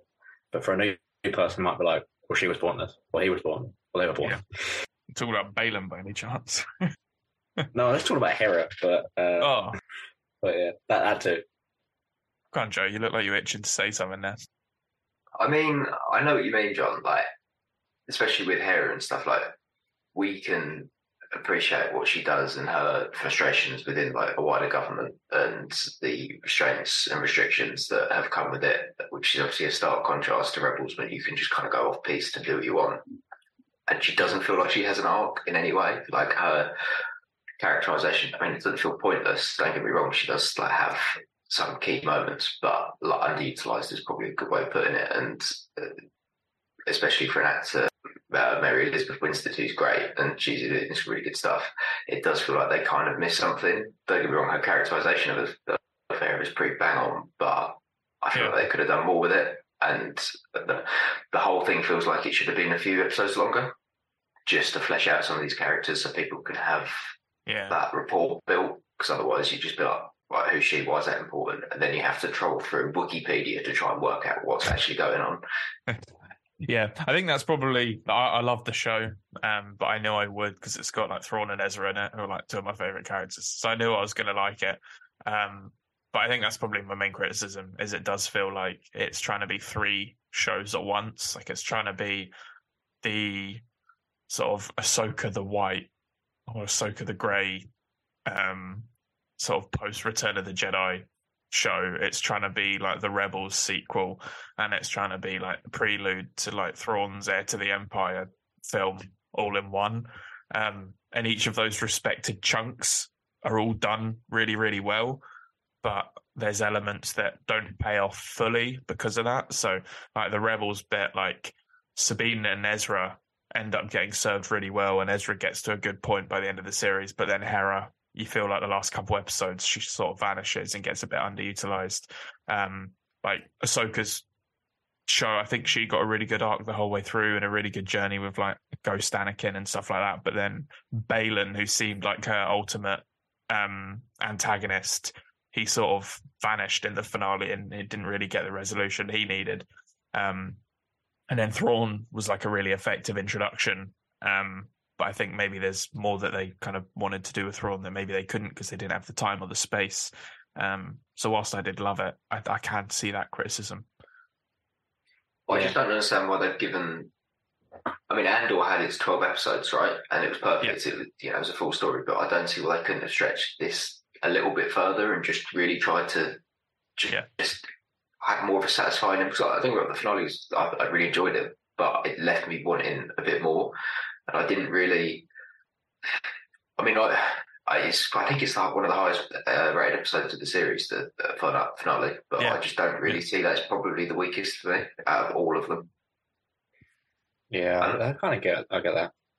I just feel like the whole series is like for any comic listeners out there. You know, you occasionally get issue zero of like a new arc where it's like explain stuff so that you can go into issue one and just be like just bang off straight away into action. Yeah. and stuff. I feel like this is the same thing. Like it's clearly setting up for season two or the film. I mean, to the point where it's it, is it even like season one? Is it even like its own standalone story? Because I mean, we said that like Ahsoka gets her her arc and um, Sabine gets a good one, Ezra, but then it's like the whole thing from episode one to eight was like, oh my god, if Thrawn gets back, it's the end of the world, war's gonna happen, blah blah blah. He goes back to the Prime Galaxy, and then kind of just no one mentions it, and they're just like everyone's like obviously happy to reunite with their friends. Ezra gets to see Hera again. But then it's like no one mentioned the fact that this whole doom and gloom they've been panicking about for eight episodes has happened, and they're just like, oh, all right. He's it gone. Does feel, We're stuck. it does. It feels a bit odd that they don't even extend that final episode by five ten minutes just to show some ramifications of what's happened. Like, Yeah. I, I, I do understand that you want to leave it on a cliffhanger, but you can still leave it on a cliffhanger. I mean, for God's sake, uh, uh, Sabine and Ahsoka are trapped in a completely different galaxy. That's not going to change in like those five minutes. But it just felt, it felt like the limb was just severed off instead of something that was wrapped up nicely and tied with a bow. And then thought, okay, I can see like we can open this in two years' time when the next series comes out, and then we'll go from there. It just felt like this has happened. Goodbye. See you later. Off the bob. Yeah, yeah. Um, but yeah, no, I think um, that being my sort of only criticism of the show is just sort of the way it was sort of trying to do too much. But I, I genuinely did like really love it. But I think Joe, as you said, if you like Clone Wars and you like Rebels, particularly Rebels, it's kind of just built in that you're gonna love this. Um, I mean, I know myself and Joe were huge Rebels fans, and John, you like Rebels as well. Um, but like Ezra for me was like one of the standouts of the show, and he was only in what like two episodes. Um, did did did we enjoy Ezra? Did we like the new the cast? Yeah, I did. I feel like I, I think I said in the other episodes of the pod where I said I find it hard to get from like animation to live action characters like straight away. Like I can't Yeah. just like see someone on screen and be like, that's the character I've watched in like Clone Wars, but like Ahsoka or like um the other characters for Rebels. But I think he was like one of the ones where it actually transitioned the easiest for me. Yeah, Um, probably maybe because obviously there's a big time jump, so you, you have to take that into account between um, the last time we saw him and, and now. But um, yeah, I think he he was spot on casting. Actually, he was really good. Him, I think him and Sabine are my my two highlights for the casting as as their new characters for this for this series. I thought Yeah. Sabine was was class as well. Yeah, she's pretty spot on. Joe, I would I would agree with that. I mean, I like I thought Ezra was fantastic. He's probably the uh, standout performance of the whole show, aside from uh, Ray Stevenson. I thought Yeah. he was is great. But I think the thing that I find most impressive is that they plucked a complete unknown out of such obscurity, and he's and they've absolutely nailed it. The casting was as Yeah. good as you could be, and especially like. Yeah, especially when you've got who's the who's the guy that was essentially twerking for the role for about six years. What's his, oh, what's his name? Oh no, Rahul Kohli. Yeah, yeah, he was. He was, Yeah. he was I think he knew. I think he knew he wasn't getting it though. I know, but he was, he was oh. essentially twerking for the role on Twitter for six years. Oh, and yeah, I think, that was I funny. think- and in, in an age where criticism of fan service is probably justified in a lot of cases, they could have easily just got okay, easy tick box done. We'll go with him, but they've actually obviously looked into it and gone for this guy, and he's. You don't often find a character like John said. It does. It scans really well in terms of the, the animation to the live action. Like it's so seamless. Uh, even the mannerisms he gets are absolutely spot on. It's that kind of. He's still got that boyish charm, which obviously, you know, the seven years have passed, or whatever it is. You have to give an allowance for him being the same because he's been trapped with a bunch of turtles for that entire time. So he's not going to like grow up and mature. It has the kind of essence of a child that's had to grow up on his own. So he still has the kind of not I wouldn't say immaturity, but it has the kind of stuff that you've fallen in love with the character for, but with a kind of hardened sense of struggles for X amount of years, trying to, you know, be separated from everyone that you know, apart from your probably your biggest nemesis. So I think it's it's it's pretty on. Um, I think Ezra for me was was perfect casting as well. I, I agree with what both of you said. Um, like the guy, perfect, uh, a man, Esfand. Uh, fan, as fan, the yeah. Yeah. but he's not even got a Wikipedia page or anything. He's I like know, totally been- obscure. plucked out of nowhere, and he he literally like is Ezra perfectly. Like he's got like that charm, that like um, like, there, there were people like, online criticizing how jokey he was. I was like, yeah, it's Ezra. Like that's Ezra's thing. you- he If cracks you watch Rebels, you, you know what is you completely know what it is. If you watch Yeah. Rebels, like he is a joker. It's the the playfulness in which he yeah, does everything that gives him that charm, as you said. So and I thought his whole his whole performance I felt was very like emotional and like him, you know, genuine. I think there was an element of um, Ahsoka that I was worried about that we were going to find Ezra and he was going to be, you know, a bad guy or he's be like, oh, I don't want to go home or anything like this. But the fact he was chilling with turtles,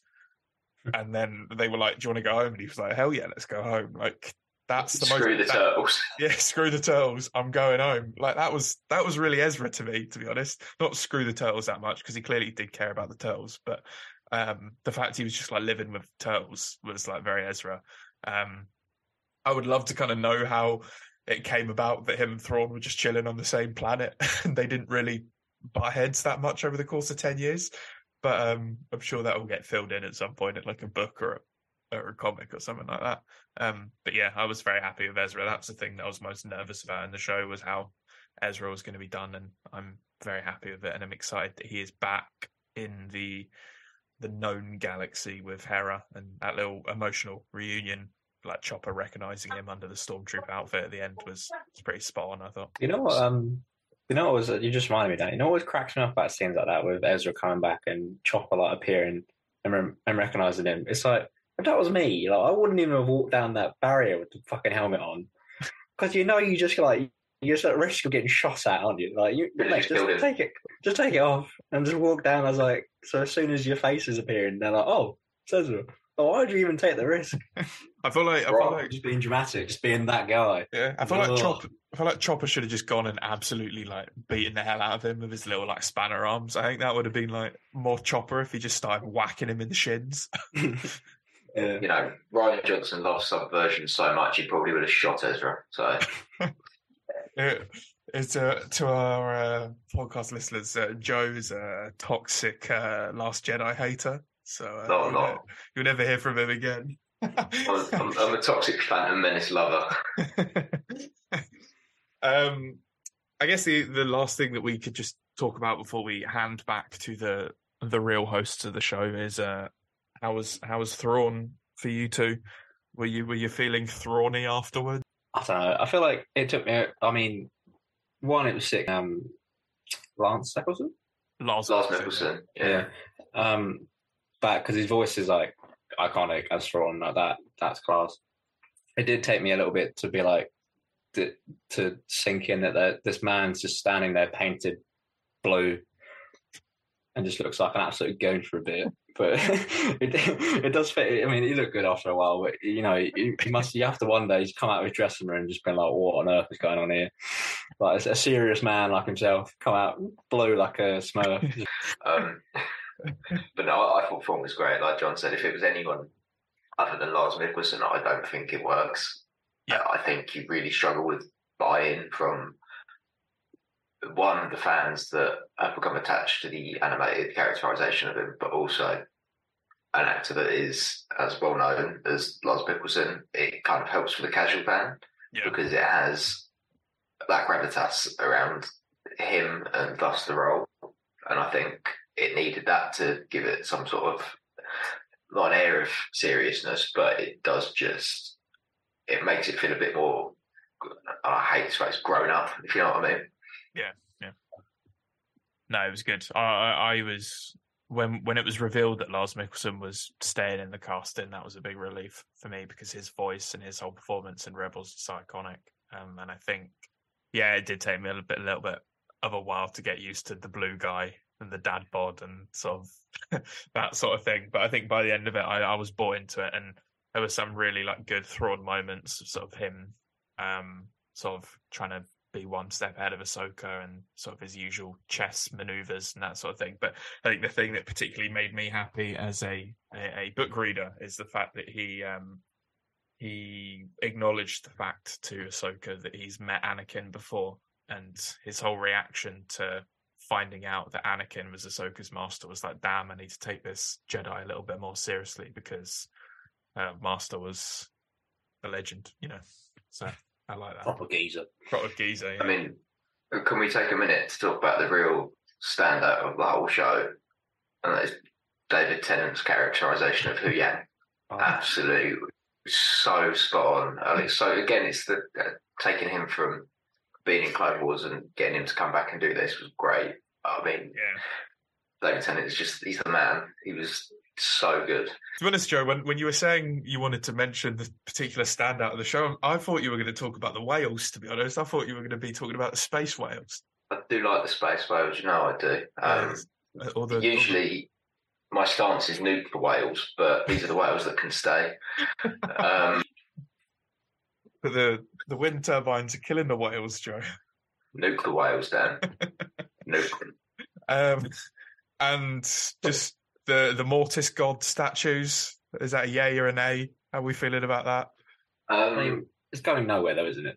Like, Yeah, let's be honest, it's going Unfortunately, we've lost Ray Stevenson. Um, I mean, I can't. I, I, I don't really know how I feel about it. Like, it could go somewhere cool because once explained in like season two or whatever, like yeah, could be sick. But I feel like having them there in another galaxy with one destroyed. Just, I'm just like, what's the point? Yeah, it's a shame. I think it harks. I think it harks back to what you said earlier about having too much going on in the in the series to an extent. yeah, Like the, it's just another thing that wasn't necessarily needed. It didn't really add to Baylan as a character in any way. Like you kind of you didn't need that. It, I, I do hate it, but it's fan service, isn't it? Realistically, yeah. It was that whole mystery about what he was after, and but it didn't matter. The mystery it wasn't. didn't matter because it were didn't matter like, oh, whatsoever. he's following the shiny light that the Mortis gods are pointing at. I personally would actually rather see that story animated. Yeah. I would like to see a show about Baylan's journey with the Mortis gods as an animated show, something completely separate, because that way it doesn't have the issue of recasting Ray Stevenson. Yeah. And it, a lot of, I think a lot of the casual fans don't particularly like that fantasy element of Star Wars that obviously Dave Filoni's big into. Yeah. Um, so it kind of can keep it separate without having the toxic hate, which then obviously changes the entire Star Wars strategy. I, I found it so funny when there was the the brilliant World Between World episodes with Anakin and the Clone Wars, which we didn't even touch on, which was amazing as well. Um, Mhm. but, but there were just loads of people on Twitter who are obviously very very ca- casual Star Wars fans and have just been watching the Marvel films recently. Of like, oh, we've got the multiverse in Star Wars. This is great. But no, it's I mean, I saw people saying that after they said they're going to another galaxy. I was like, my guy, do you not understand how space works? in a uh, a long time ago in a galaxy far far away. yeah. Um. On that on that episode with um, Anakin, it was just.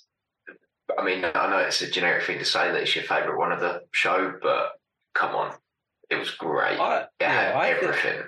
I think it was helpful as well for the going back to my previous point about people who like are casual fans to get more of an understanding of Ahsoka. yeah. I think it was like one, it's sick for nostalgia purposes for us lot, like the fans, and then for casual fans, it's like just a FYI.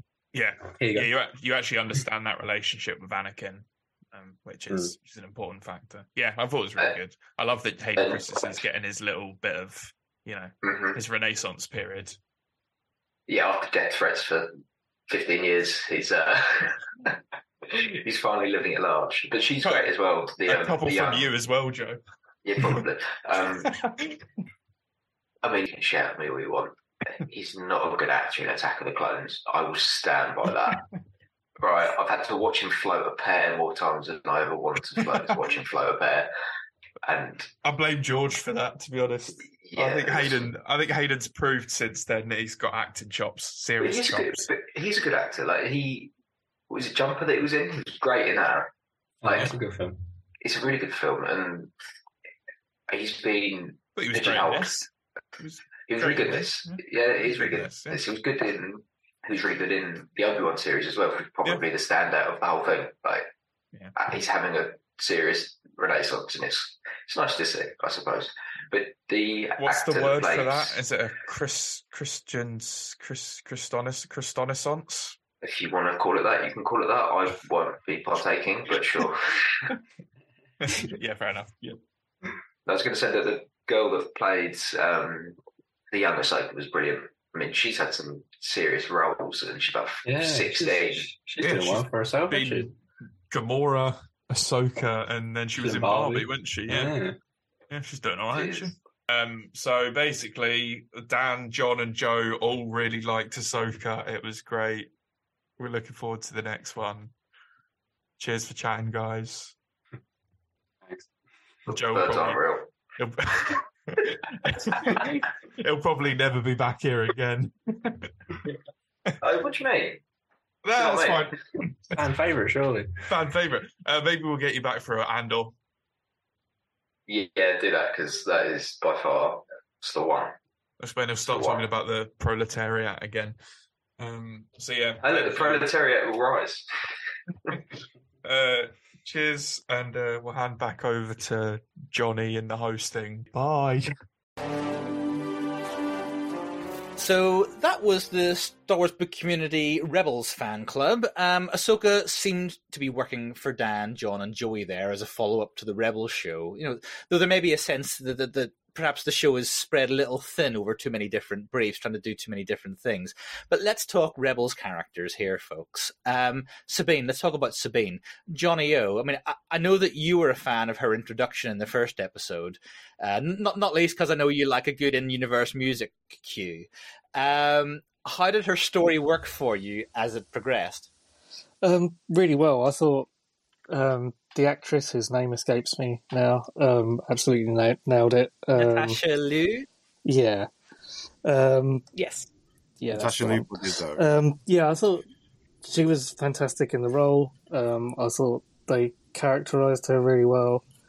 Um, I mean, and beforehand, when we started to get the hints in like the trailers that Ahsoka, like she was Ahsoka's apprentice, I was dead against the idea of like they were somehow going to make her a force user and stuff. um, mm.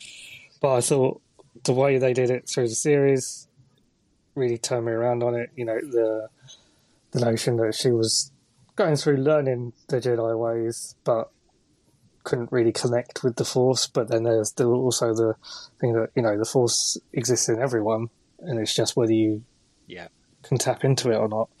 And kind of call back, calling back in many ways to Rebels, and when Kanan was trying to teach her with dark saber, and he essentially said something along the lines of, you know, when he was talking to Hera, I think that she had a connection to the Force, but it was blocked, and mm. so, and then it, it was interesting. But obviously, by the end, we see her. You know, she does manage to use the Force. Um, and it, it to me it felt earned and also that it only happened after Ahsoka had been through her experience and learned, um, you know, what she needed to learn, and then she was able maybe to become a better teacher to Sabine. And there was a couple of things she said to yeah. her that I think, like, kind of helped Sabine maybe then connect later on in that in that finale when she managed to use the Force. Yeah, I, I agree. I, I think I'm very much on the same page as you, Jonny. Um, I wasn't convinced about the concept um, uh, of Sabine as a as a Padawan of some sort, but but by the end I'd kind of turned around. I, I did think that where we ended up with her felt earned actually, um, which, which is quite interesting to watch.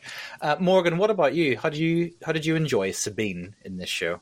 So I I really enjoyed the idea that the Sabine that we're seeing here is a Sabine who for lack of a better term, has been through some mm-hmm. shit, right? Like, um, we've seen her in Rebels, and like, yeah, we, we get some stuff there, but this is a Sabine who's lost everybody that matters to her.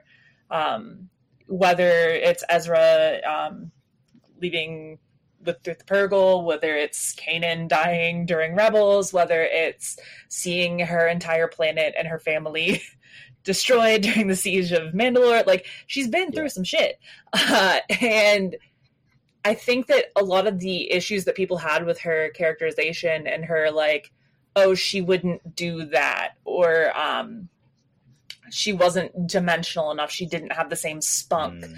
as what we saw then. Like, would you have the same spunk if you went through the shit yeah. that she did? Like, there's there's so much trauma there that it felt i mean i don't know and any of the issues that i might have had um, viewing it through the lens of sabine as someone who all she wants right now all that she cares about right now is finding someone that she knows cares about her mm.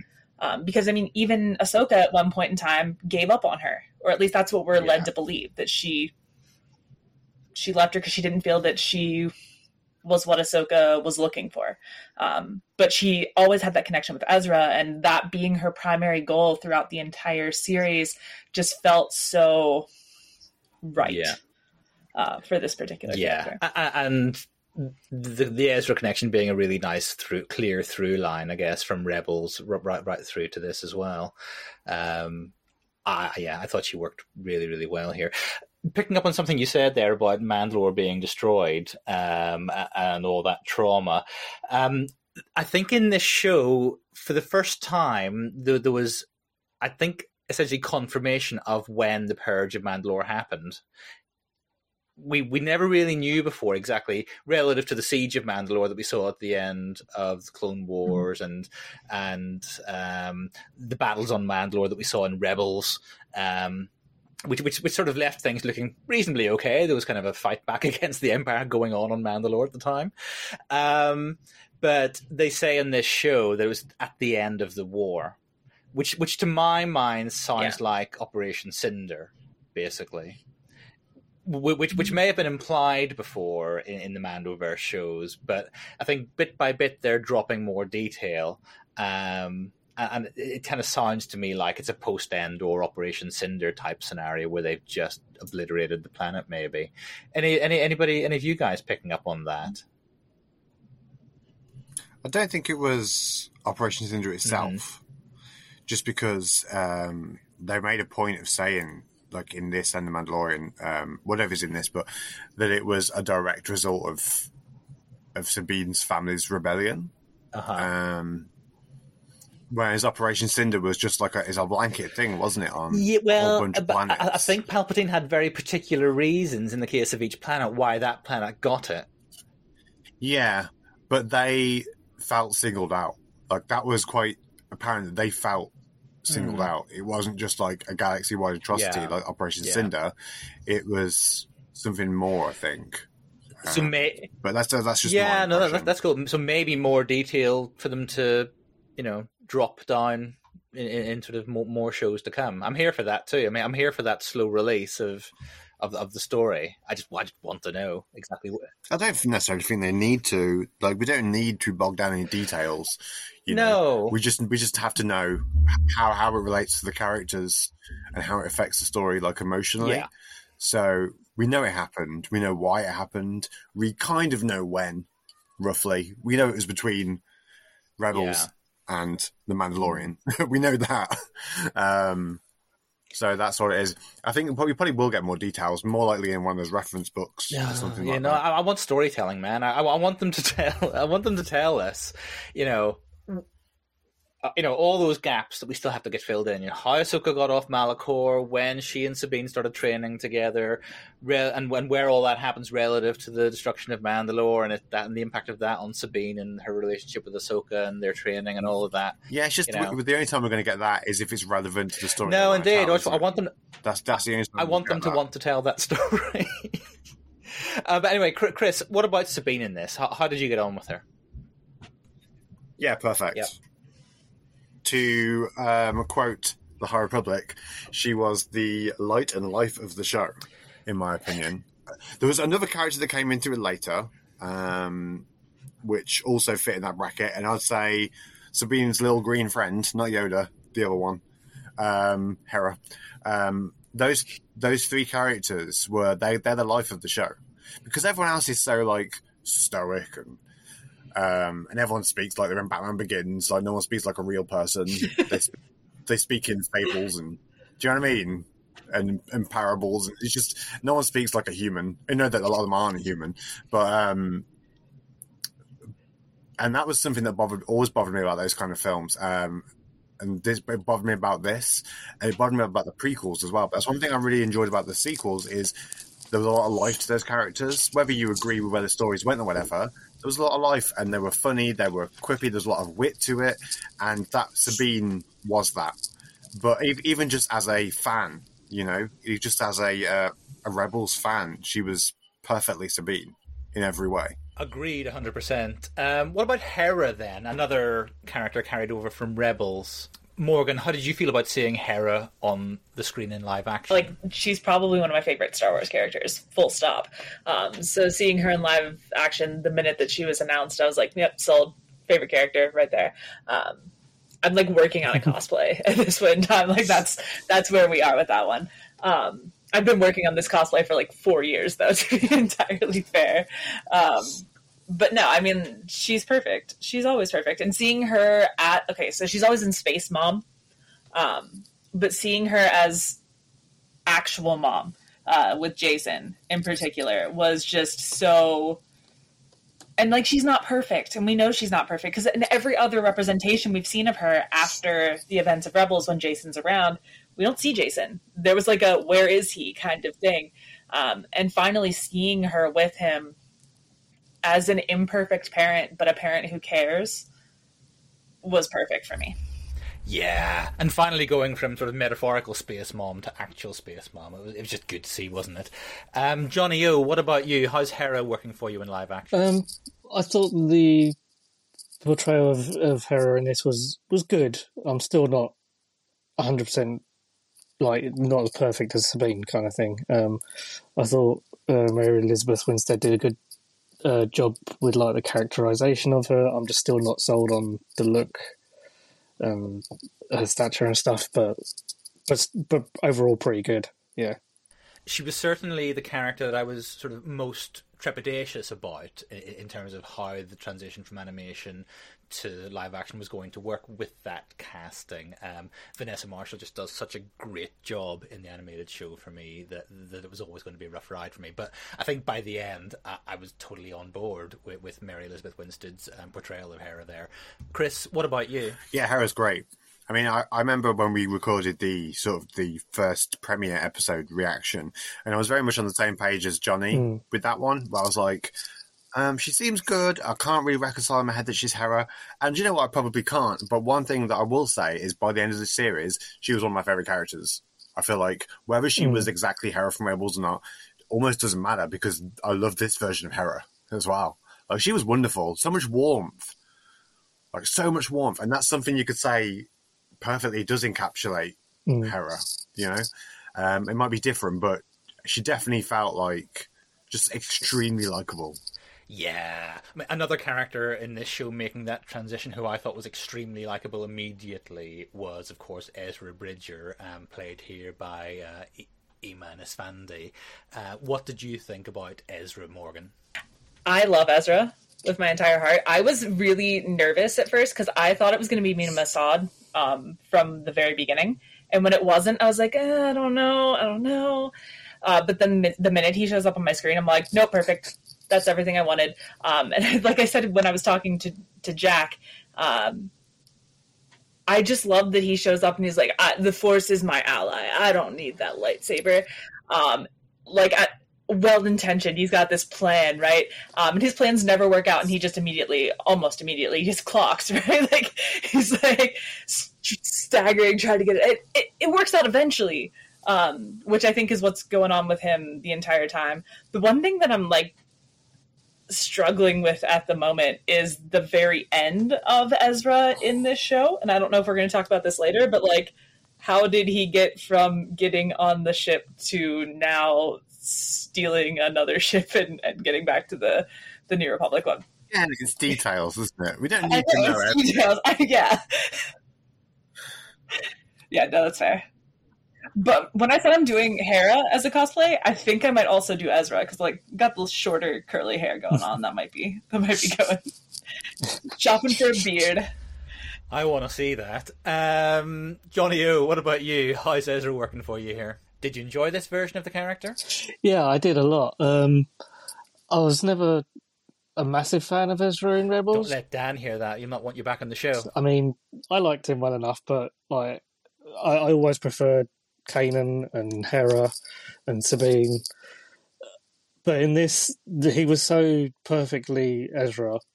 Um, the humor, just like the energy that he had, just all of that, and just like his fun, the fun side of him, and uh, it was just kind of like, yeah, if if if Ezra was stranded on a planet for ten odd years with a bunch of turtle guys, that's what he would be like. Yeah. I loved all of this, just, just the little touches, you know, um, the, the way he ran back and crouched down before he did, you know, they did the whole jumping and force push gig at the, you know, gag at the end. Um, You know, even the sort of the gag at the end with him, you know, clearly he's going to borrow the stormtrooper's helmet and armor because that's what Ezra does, and Yeah. you know, and, and he uses the, the the the comms to kind of you know um, misdirect, you know, which, which is straight out of the Ezra playbook from the show. Just all those little moments were, were, were really cool. It's really weird that we've all been calling him Ezra and not Jabba the Hutt. yeah, yeah. I mean, yeah. You, you got to you got to expect that maybe for at least the first six months, he had all those little turtle guys calling him Jabba. I hope so. Orlando. Chris, what about you? How did you get on with Ezra? Uh, Ezra couldn't couldn't have been any more perfect. Just like that is Ezra, but older. Like absolutely perfect. Yeah. Give me a trilogy of movies, right, that follows Ezra. Mhm. Maybe Ezra and Sabine. They could be the new Luke and Leia or whatever. Like if if if the if Filoni wants to move into movies, there's your main characters. Mm, Not Ahsoka, Yeah. I, I, not Mando or Grogu or fucking Boba Fett in his bacta tank. It's Ezra and Sabine. The, who, who, who, who doesn't want to root for them? That is true. Ez, Ezra, despite his sort of his, his beginnings, is a kind of a slightly, to my eye, sort of slightly annoying teenage guy. Um, he, he's an enormously likable character, isn't he? Um, and, and certainly in, in, in this in this show, uh, he, he was immediately very, very, very enjoyable. And uh, of course, that that that's not the whole Rebels crew. There's Chopper and Zeb as well. Now, obviously, we got Chopper, but no Zeb. I mean, personally, I had a feeling that was likely. Um, but was that the, the absence of Zeb a surprise to you guys? Um, not exactly. Um, if we were going to get him, obviously it was going to be before they left the galaxy to go to the other to Peridea. Um, but they could well team up later, as we've already seen him. And I don't think you make a CGI Zeb for that little cameo. You do it to see if you can do it later, and then they've already got that, and then they can use it again, kind of thing. So I mean, we've already seen Zeb in live action. yeah, Um, so I don't know, like, Yeah. these are all characters that are new for live action, whereas Zeb is somebody that we've already seen before. So, not as Yeah, important, I guess, I don't know, to the yeah. story. I mean, it, it, it- yeah, that that earlier appearance of Zeb is interesting. I guess you know, f- folk maybe assumed that it was a trial run of the CGI, and and may, maybe that was true. But but it also provides an excuse for not having him in the show because he's busy. He's, he's got a job. He's doing something Yeah. else actually. Um, and you know, i- i- if if you look at the role that's played in in the Ahsoka show by someone like Carson Teva, you know, th- that to my mind is, is you know that that it could have been Zeb. You know, I kind of wonder if they had written that role that it could go either way, depending on whether or not they could make the CGI cost effective. You know, Zeb could have been in that role, I suppose, but but it works fine as someone else. You know, um, and actually maybe it's better than it wasn't Zeb. That's fair. yeah. Um, what about new characters? Particularly, uh, Dark Jedi Baylan Skoll. He's he is referred to as a Dark Jedi at one point, or was that just the episode title? I think that's just the episode title, right? Yeah. Yeah. Um, uh, so Baylan Skoll and Shin Hati. What do we make of these folks, Jonny? I thought they were fantastic, great uh, like additions to the Star Wars universe, and um, you know, Baylan's really interesting kind of new take on what a Jedi can be, or what a former Jedi can be post Order sixty six. Because we either see ones who want to bring, usually either see ones that want to bring the Jedi Order back, or have become Inquisitors, and he's like he said in the thing, he still kind of uh, um, respects what it is, what the Jedi are meant to be, just not what they became. Um, and so he's kind of doing his own thing now, where we assume he kind of uses both the light and the dark, maybe.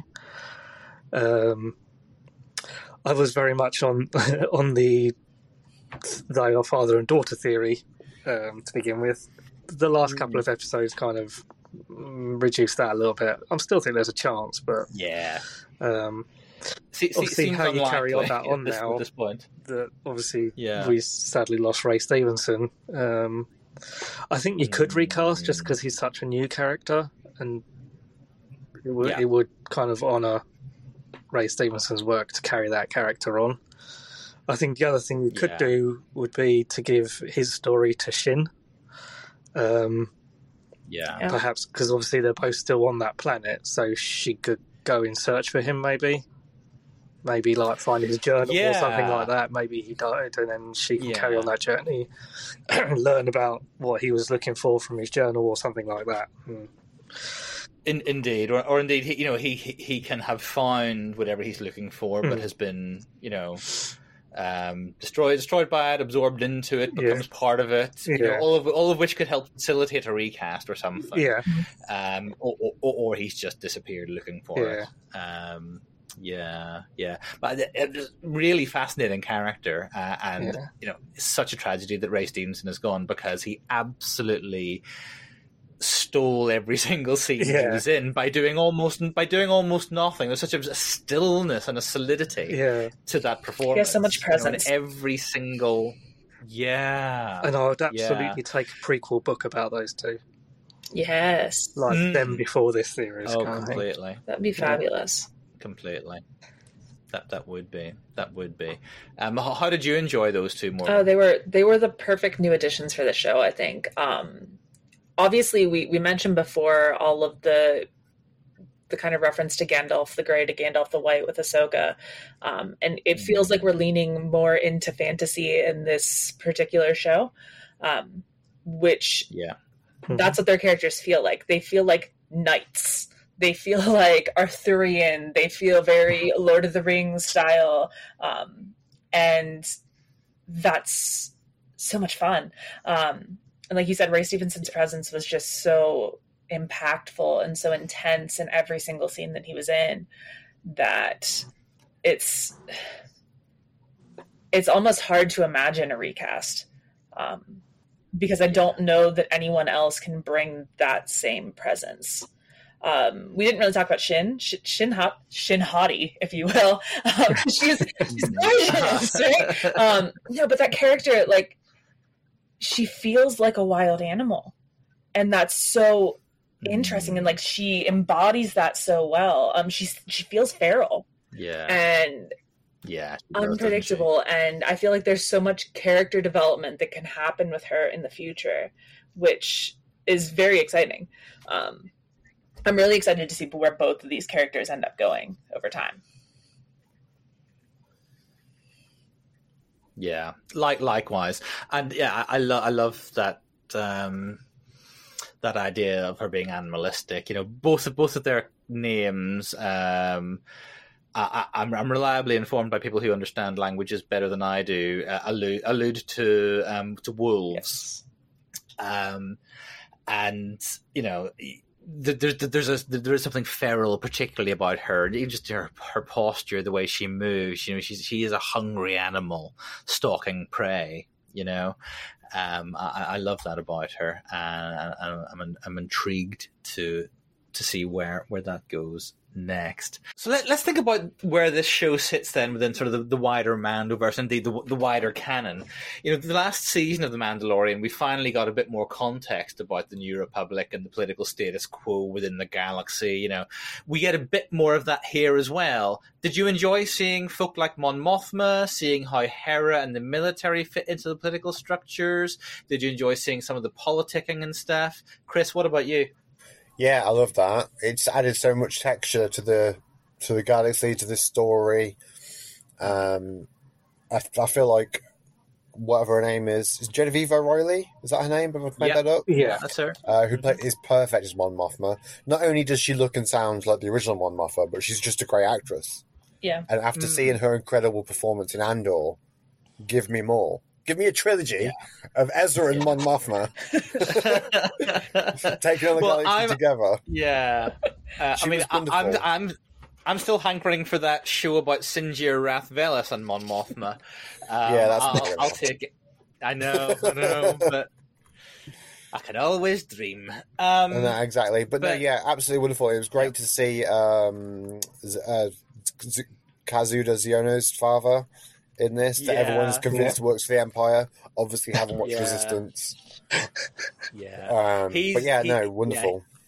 Yeah, that that, He's that just a dick. character. He, he yeah. Well, he, he he he's very much channeling, and, and this will be a reference point that Dave Filoni will have had in mind from the Heir to the Empire, Heir to the Empire trilogy of books. The the Bothan senator The Boffin Krelea. guy, yeah, that nightmare guy. Yeah, the, that's that's who Senator Xiono was basically. That that's the role that he's he's he's filling in sort of the Filoni Yeah. version of, of the New Republic. You know. Yeah, but like Um, one thing that I want all fans to know who listen to this: not everyone in, in you know the New Republic is good, and everyone in the Empire is bad. You're going to get massive dickheads in the Republic. Do you know what I mean? Oh yeah.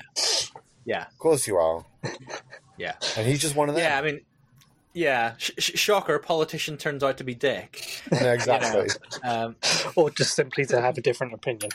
Yeah, if you have yeah, different yeah, opinions, yeah, kill him, indeed. burn him.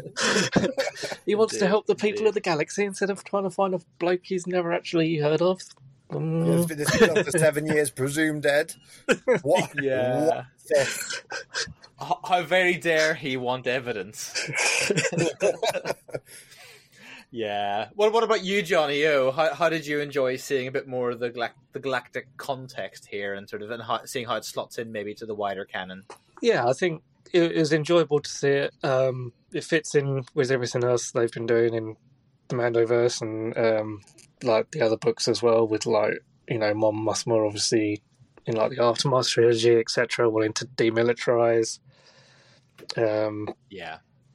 and it's yeah, they they're making mistakes, but none of it is out of ill intent. You know, it's as um, Ahsoka said in the series. Sometimes the right reasons have the wrong consequences. Yeah. So I think that just that kind of sums up everything about the New Republic to me. It's like they're doing everything for the right reason, just they're making the wrong decisions at the wrong time, maybe.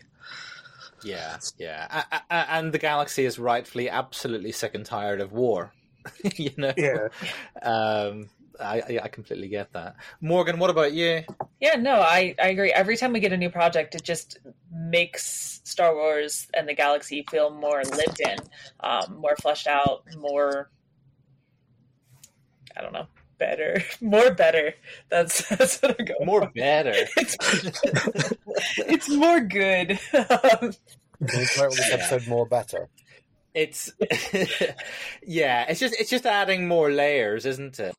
And props to them for including Senator Xiono, by the way, because they didn't need to Oh, do yeah. that. You know, to bring in a character from Resistance. You know, one of the Mhm. most kind of I know, and overlooked shows, kind of thing, in many ways. yeah, yeah. I'm I'm an enormous resistance apologist, you know, and, and I I I love seeing resistance getting a little bit of a nod, and it's the tiniest of nods for folk who Hmm. really know, but um, it's nice.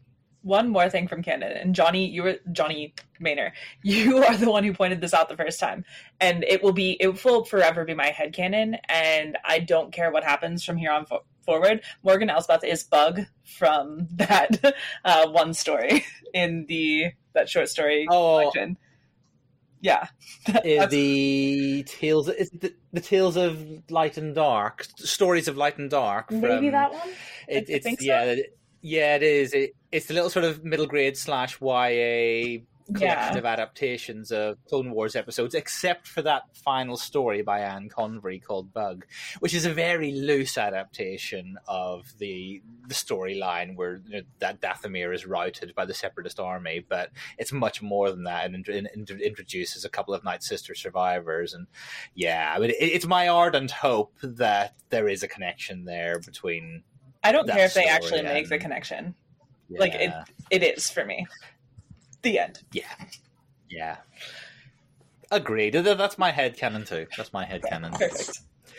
Um, so, so let, let's let's think about things from a slightly different perspective. You know, we've we've dived a bit deeper there into some of the nitty gritty and some of some of the sort of geekier detail that you know, as sort of perhaps over invested fans like us, you know, obsess over. But um, let's hear from a relatively new Star Wars fan, Chris. You've been speaking to your friend Charlie about the show, so let's give that a listen, and then we'll come back and we'll have a think about um, how this story wrapped up and and where it goes from here. Welcome to my segment, me being Chris, Star Wars book collector.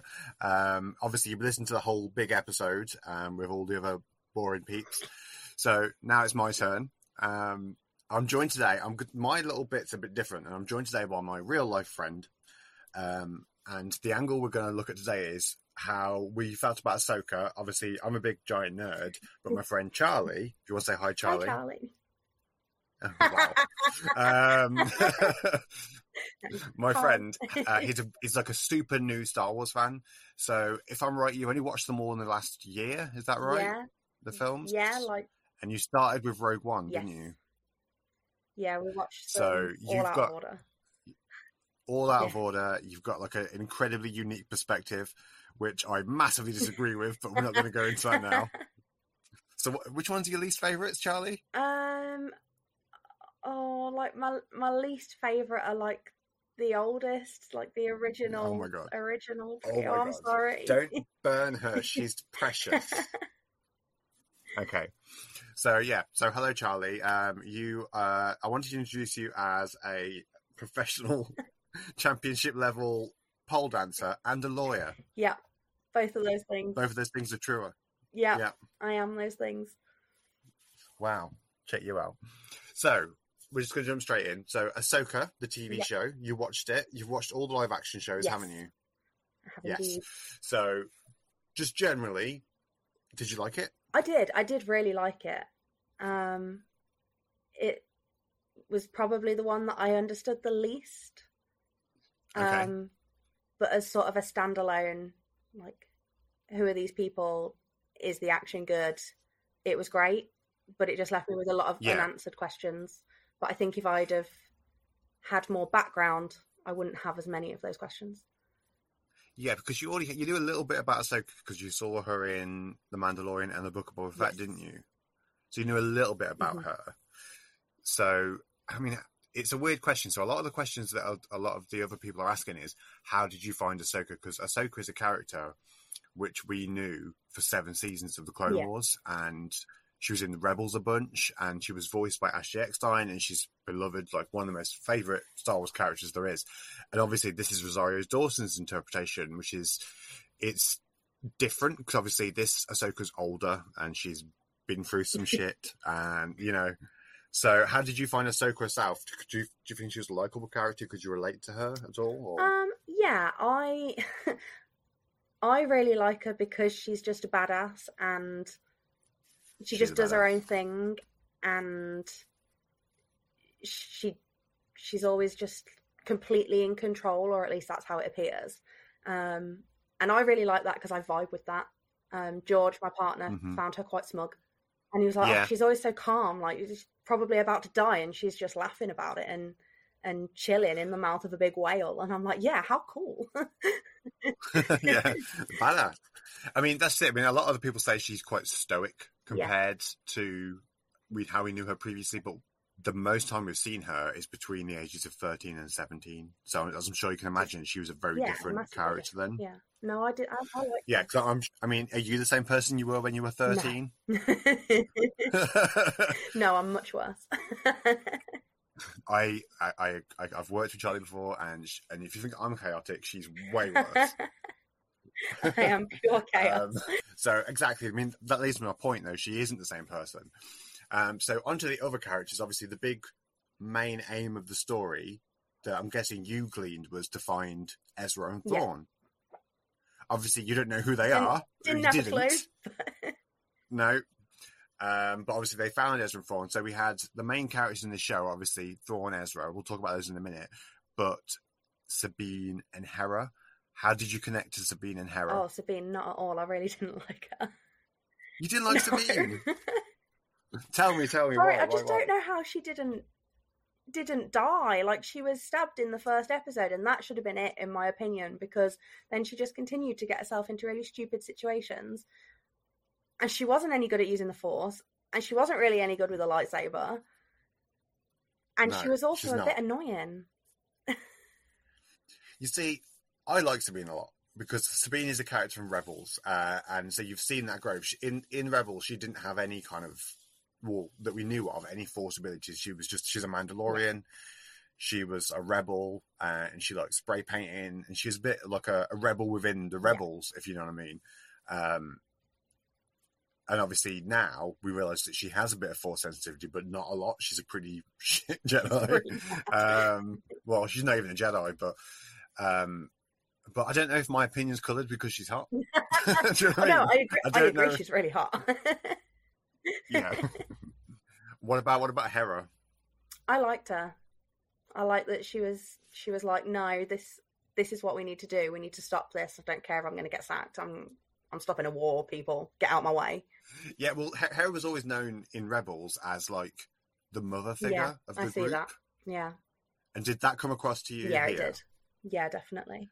because that's one thing. Obviously, we us like fans that have watched that, we're trying to com- constantly compare this version to the version we Yeah. know. So I think a lot of who this character is gets lost on us. So it's nice to have that perspective that you you picked up on. Yeah, that. no, definitely. She definitely came across as she's like the mum friend of the group. yeah, and she's actually a Yeah. mum in this as well Yeah, her kids. with Her her weird. cute. He's cute, and he's got more force abilities than Sabine yeah, has. bit So, spooky the way he was just like, actually, I can hear lightsabers. and I see, and, and I see. yeah, I'm okay, strange child. Yeah, it's like we need to go and check out that thing, but also someone keep an eye on you. um, that's wicked. I mean, I again love Hera. I feel like Mary Elizabeth Winstead, who played her, is a really good actress, and she played it perfectly. I don't know if you yeah, agree. no, I do. I, I really liked her. Um, that makes sense. Um, and she's also married to Ewan McGregor, Yes, I found that out midway through the series. so she's a nepo baby. she's, she's she's she's not obviously. She's extremely talented. Um, so obviously, like I said, the, all of this was building up to finding Ezra and Thrawn. Now, the plot up to that point, did you find it easy to follow? Because personally, I think if I put my new fan hat on, it did enough to explain. This is Sabine. She's sad because she misses Ezra. This is Ahsoka. She's, you know, who she is. Did you? Was it enough to to sort of get you to follow along with what was happening and why you wanted to find Ezra and Thrawn? Yeah, definitely. It was. I think to start, it was a bit like I think I text you and was like, "Sorry, I'm on episode one, and they've just mentioned all these people. Who are all these people?" But once you were like, "Right, they're all from this particular series," it was very easy to just sort of compartmentalize. Right, okay, it's people I don't know, but they're going on this journey to find them, and that's fine, and I can just follow them along on that journey. Yeah, yeah. I mean, you. I mean, you messaged me as well, and you were like, "Are "Ezra and Sabine a thing?" You sent me that message, didn't you? Yeah, still not clear on that because there's vibes all over the place. So there's I don't know if anyone else picked up on it. It might just be me, but there was a lot of sexual tension between Sabine and Ahsoka. And Oh, then yeah. Hera was there, and I was like, don't know what's going on with the three of them, but I'm getting vibes. And then Ezra turned up, and I was like, well, who likes who? I'm glad you said that because I picked up on that as well, especially between Ahsoka and Sabine. I thought that there was something more than Master and Padawan Yeah. there, but I didn't want to mention it because everyone's so established to who those characters are. They'd be like, "No, what are you talking about? That's wrong." But I'm glad that you, with no knowledge, picked up on Oh, that yeah. because I Oh, definitely yeah, did. there were vibes. And you know, Ahsoka does have leanings in that direction. Uh, if you've read the book Ahsoka by E.K. Johnston, there's a character that she kind of connects with called Kaeden Larte. Nothing happens, but it goes that Yeah. way. And obviously, that's a female character. Um, so yeah, I'm glad you picked up on that because I definitely did. That would be really cool. I'd be all up for Yeah, I think that I personally. think Not in like a weird pervy way, just like just like that. I, that I would be happy with that development. yeah. I think I think it would um, it would have almost made me like Sabine more because I would have understood a lot more why Ahsoka had so much time for her when Yeah. she was coming across a little bit pathetic. yeah, I mean, you're the first person said that. Everyone's like Sabine, love Sabine, as a- and you as know, a- but Person, she seems wonderful. As a Jedi trying to help other characters, wouldn't put my trust in her. No, yeah, she's not. She's not Luke Skywalker. No, I, if she you know what was I mean? like, "I'll throw you up there," you know, I'll force you up there, I'd be like, mm, "I'm about to die." Well, that leads me on to the next person who is actually quite a good Jedi and a bit of a badass, and I love him. How do you feel about Ezra? I liked Ezra. He was really Yeah. cool. He's just been chilling with his little friends on this planet for God knows how long, and he's just so chill. yeah, so Ezra, again, put it in context for you. Ezra's the main character of Rebels. He's the sort of he's kind of like Space Aladdin. Right. They find him that. just living in that Lothal, stealing, you know, bread, getting caught by the sword. like that's he's he's Aladdin. Yeah. And then he steals from the Rebels crew, and then they capture him, and then they he kind of joins their crew and they go on adventures for Oh, four okay, seasons. cool. So in this, obviously, he's not a, he's not a teenager Mhm. anymore. You know, he's got a beard and he's you know good looking dude. Very and- good looking dude. yeah, good looking dude. But he's he's still got that that sort of playful charm and sense of humor. Um, so yeah, did you connect to that? Did you did you like yeah, him then? definitely. There was just probably helped by the fact that it is not bad to look at, but immediate likability there, and the way he was just immediately teasing Sabine, like took you long enough. Like, he's Yeah. just, he was just a nice, likable dude. He wasn't like, "Oh my god, you've left me on this planet for God knows how long. What's going on?" I mean, that leads. I mean, it makes me think because I've listened to the other segments, by the way, that are going to be in this episode, and this is definitely a lot thirstier than them. Uh, we just talked about OnlyFans, just like this is the but you know, where it keeps things fresh. everyone's hot. I'm like, I don't know where to look. to be fair, I'd say like out of all the Star Wars things, this has the highest ratio of hot people. It. Yeah, dudes and females and aliens and Yeah. everything. Like, was- there a sexy droid in there? Probably. I can't remember. probably. Chopper. Chopper's hot. You know. Oh, what do you think of Chopper? I love Chopper. Do you know about Chopper? no, He is known as a war criminal, right? Because in in Rebels, he kills his his kill count. It's not the highest. His kill count is fifty thousand people. Okay, it's a little badass one. I like it. Yeah, so people love Chopper. I mean, it's not as bad as R two. R two is R two is one point three Oh my god. I know, right? He's just at that point it goes away from oh cute war all. That's just like a Yeah, murderer. it's a bit scary That's- actually. yeah. Don't get on his bad side. yeah, he's actually the main bad guy. But anyway, um, so speaking of bad guys, we had I'd say four main bad guys in this. We had um, Morgan Elsbeth, who you remember from Ma- Mandalorian, who was revealed in this is a Night Sister. Now you wouldn't have known what a Night Sister is before this. I knew But essentially they're- from. Are they Okay. the ones in the game in the Star Wars? Oh, yeah, they're in Jedi Fallen Order. Merrin's a Night Sister, Yes. yeah. Yeah, Yeah, because they were introduced. Well, they weren't introduced, but they were prominently introduced in Clone Wars. cool. So yeah, so uh, you're you're really into witchy stuff as well. So how did you like the Night Sisters? I really liked them. they're on the wrong side, but they're quite cool. They've got their little ball thing, and they're just out here making spells, making spells, making zombie making spells, stormtroopers, making zombies. just just kicking it back. Um, Um, And I liked that in the it must be like the last episode when Thrawn's like, "Oh yeah, just destroy it." They were all a bit like, well, "I don't like that actually." yeah, that's my temple. yeah, like they do actually have a little bit of personality under there. Yeah. What about um other two hot people in the show, Baylan and Shin? See, I didn't think Shin was that hot. Out of Didn't you? all of them, I think she ranked the lowest on the hotness scale. Okay, but okay, okay. What about her character? No, though? I don't know if that's just because she was so miserable all the time. She was quite miserable. Um, Baylan, I love. He's got big daddy yeah, vibes. and I didn't always get what he was on about, but I also don't think you were meant to. I liked that he just got there and then went off to do his own thing and was like, "You're good now, have fun." Yeah, he, that was intentionally left quite Yeah. vague because obviously that's part of a larger plot which we're going to see in the next thing, whether it's Ahsoka season two or The Mandalorian or something else. We're obviously going to see more of that Yeah. soon. So you're not you're not on your own there. We didn't know what Oh, that fair. was. Uh, but yeah, so no, they, they were really good. Obviously, a lot of mystery. Actors' uh, performances were great with them, and it's a shame because obviously I don't know if you know, but Ray Stevenson, who played Baylan, has since died. Oh no, I didn't know.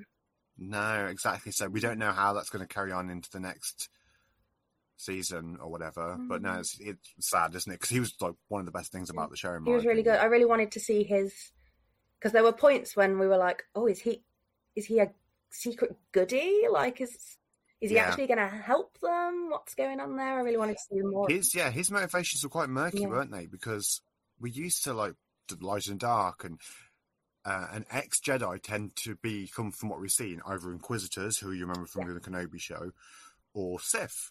That's generally how it Yeah. goes. But he was neither. He's a mercenary. So he was a Jedi. He didn't turn bad at the end of Jedi Order.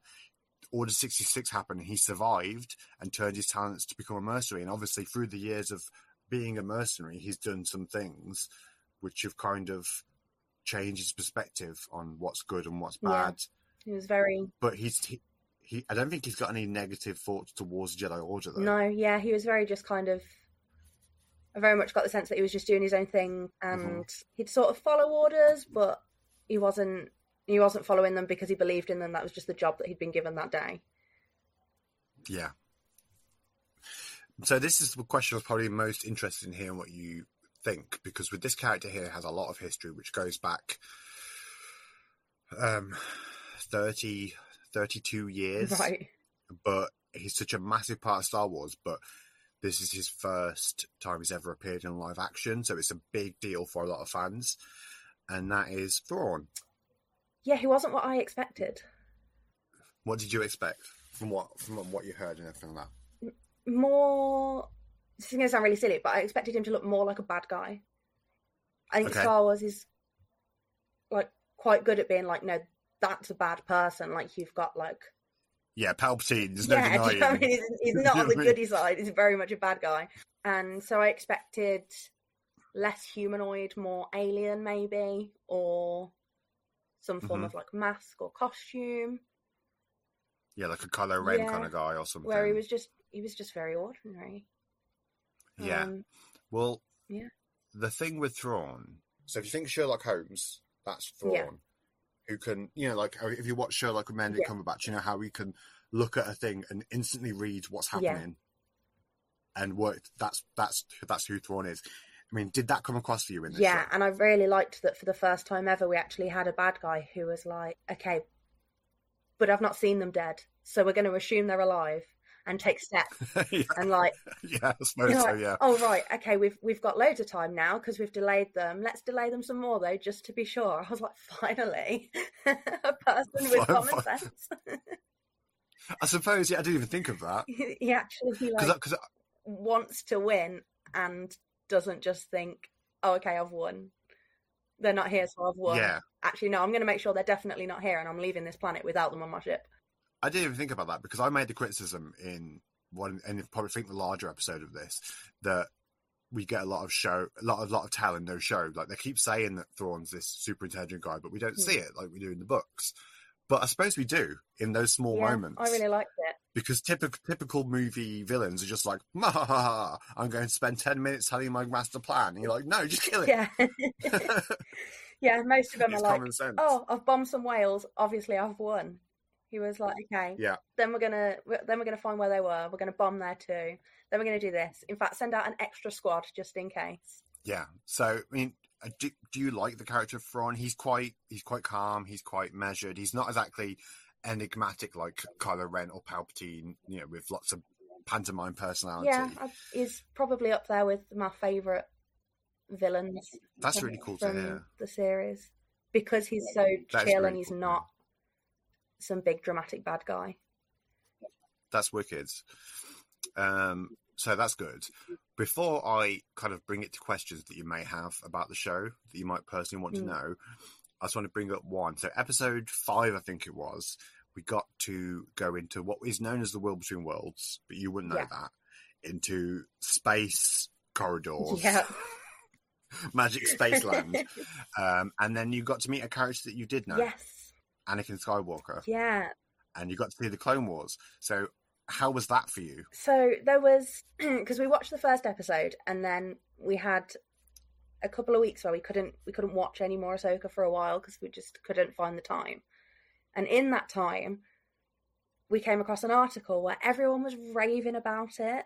They were like, "My God, you finally finally see Anakin as this like actual human, and like you actually Yeah. start to like him, and it's wonderful." And there's like this whole like, they went into this whole like vibe and how you get to see like the good and the bad in him balance And I was like, "Oh, I'm I don't quite get it from the article, but I'm really excited to see it." And then we watched the episode with it in, and I was like, "Eh." I didn't really, Really? I didn't really get it. So then afterwards, I went back and read the article, and the main thing I took away from it was that people now just got to see him as a more of a likable person, Yes. which I, I got that. I got that vibe, um, and maybe it just wasn't as big a deal to me because I didn't have the backstory and like I just I just watch it and he's like a he's just a cool he's just got a cool story he turns bad Yeah. like great I mean, there's, there's, layers to it. The first layer is, oh, it's it's Hayden Christensen again. It's cool to see him yeah. again. Do you know what I mean? As like a fan, like, oh, he looks great. It's great to see Anakin again. But the next layer is there's kind of two versions of Anakin. So there's the Anakin from the prequel movies, which Hayden Christensen played, mm-hmm. and there's a whole generation of fans who he's their guy. Yeah. They love those movies. He's their guy. They grew up with it. I don't agree with that. I'm the generation before that.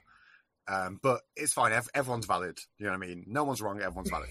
Um, but his character, to me and to a lot of Star Wars fans, always came across as quite whiny, and it never really showed his descent into Darth Vader well. It's yeah. kind of a bit messy.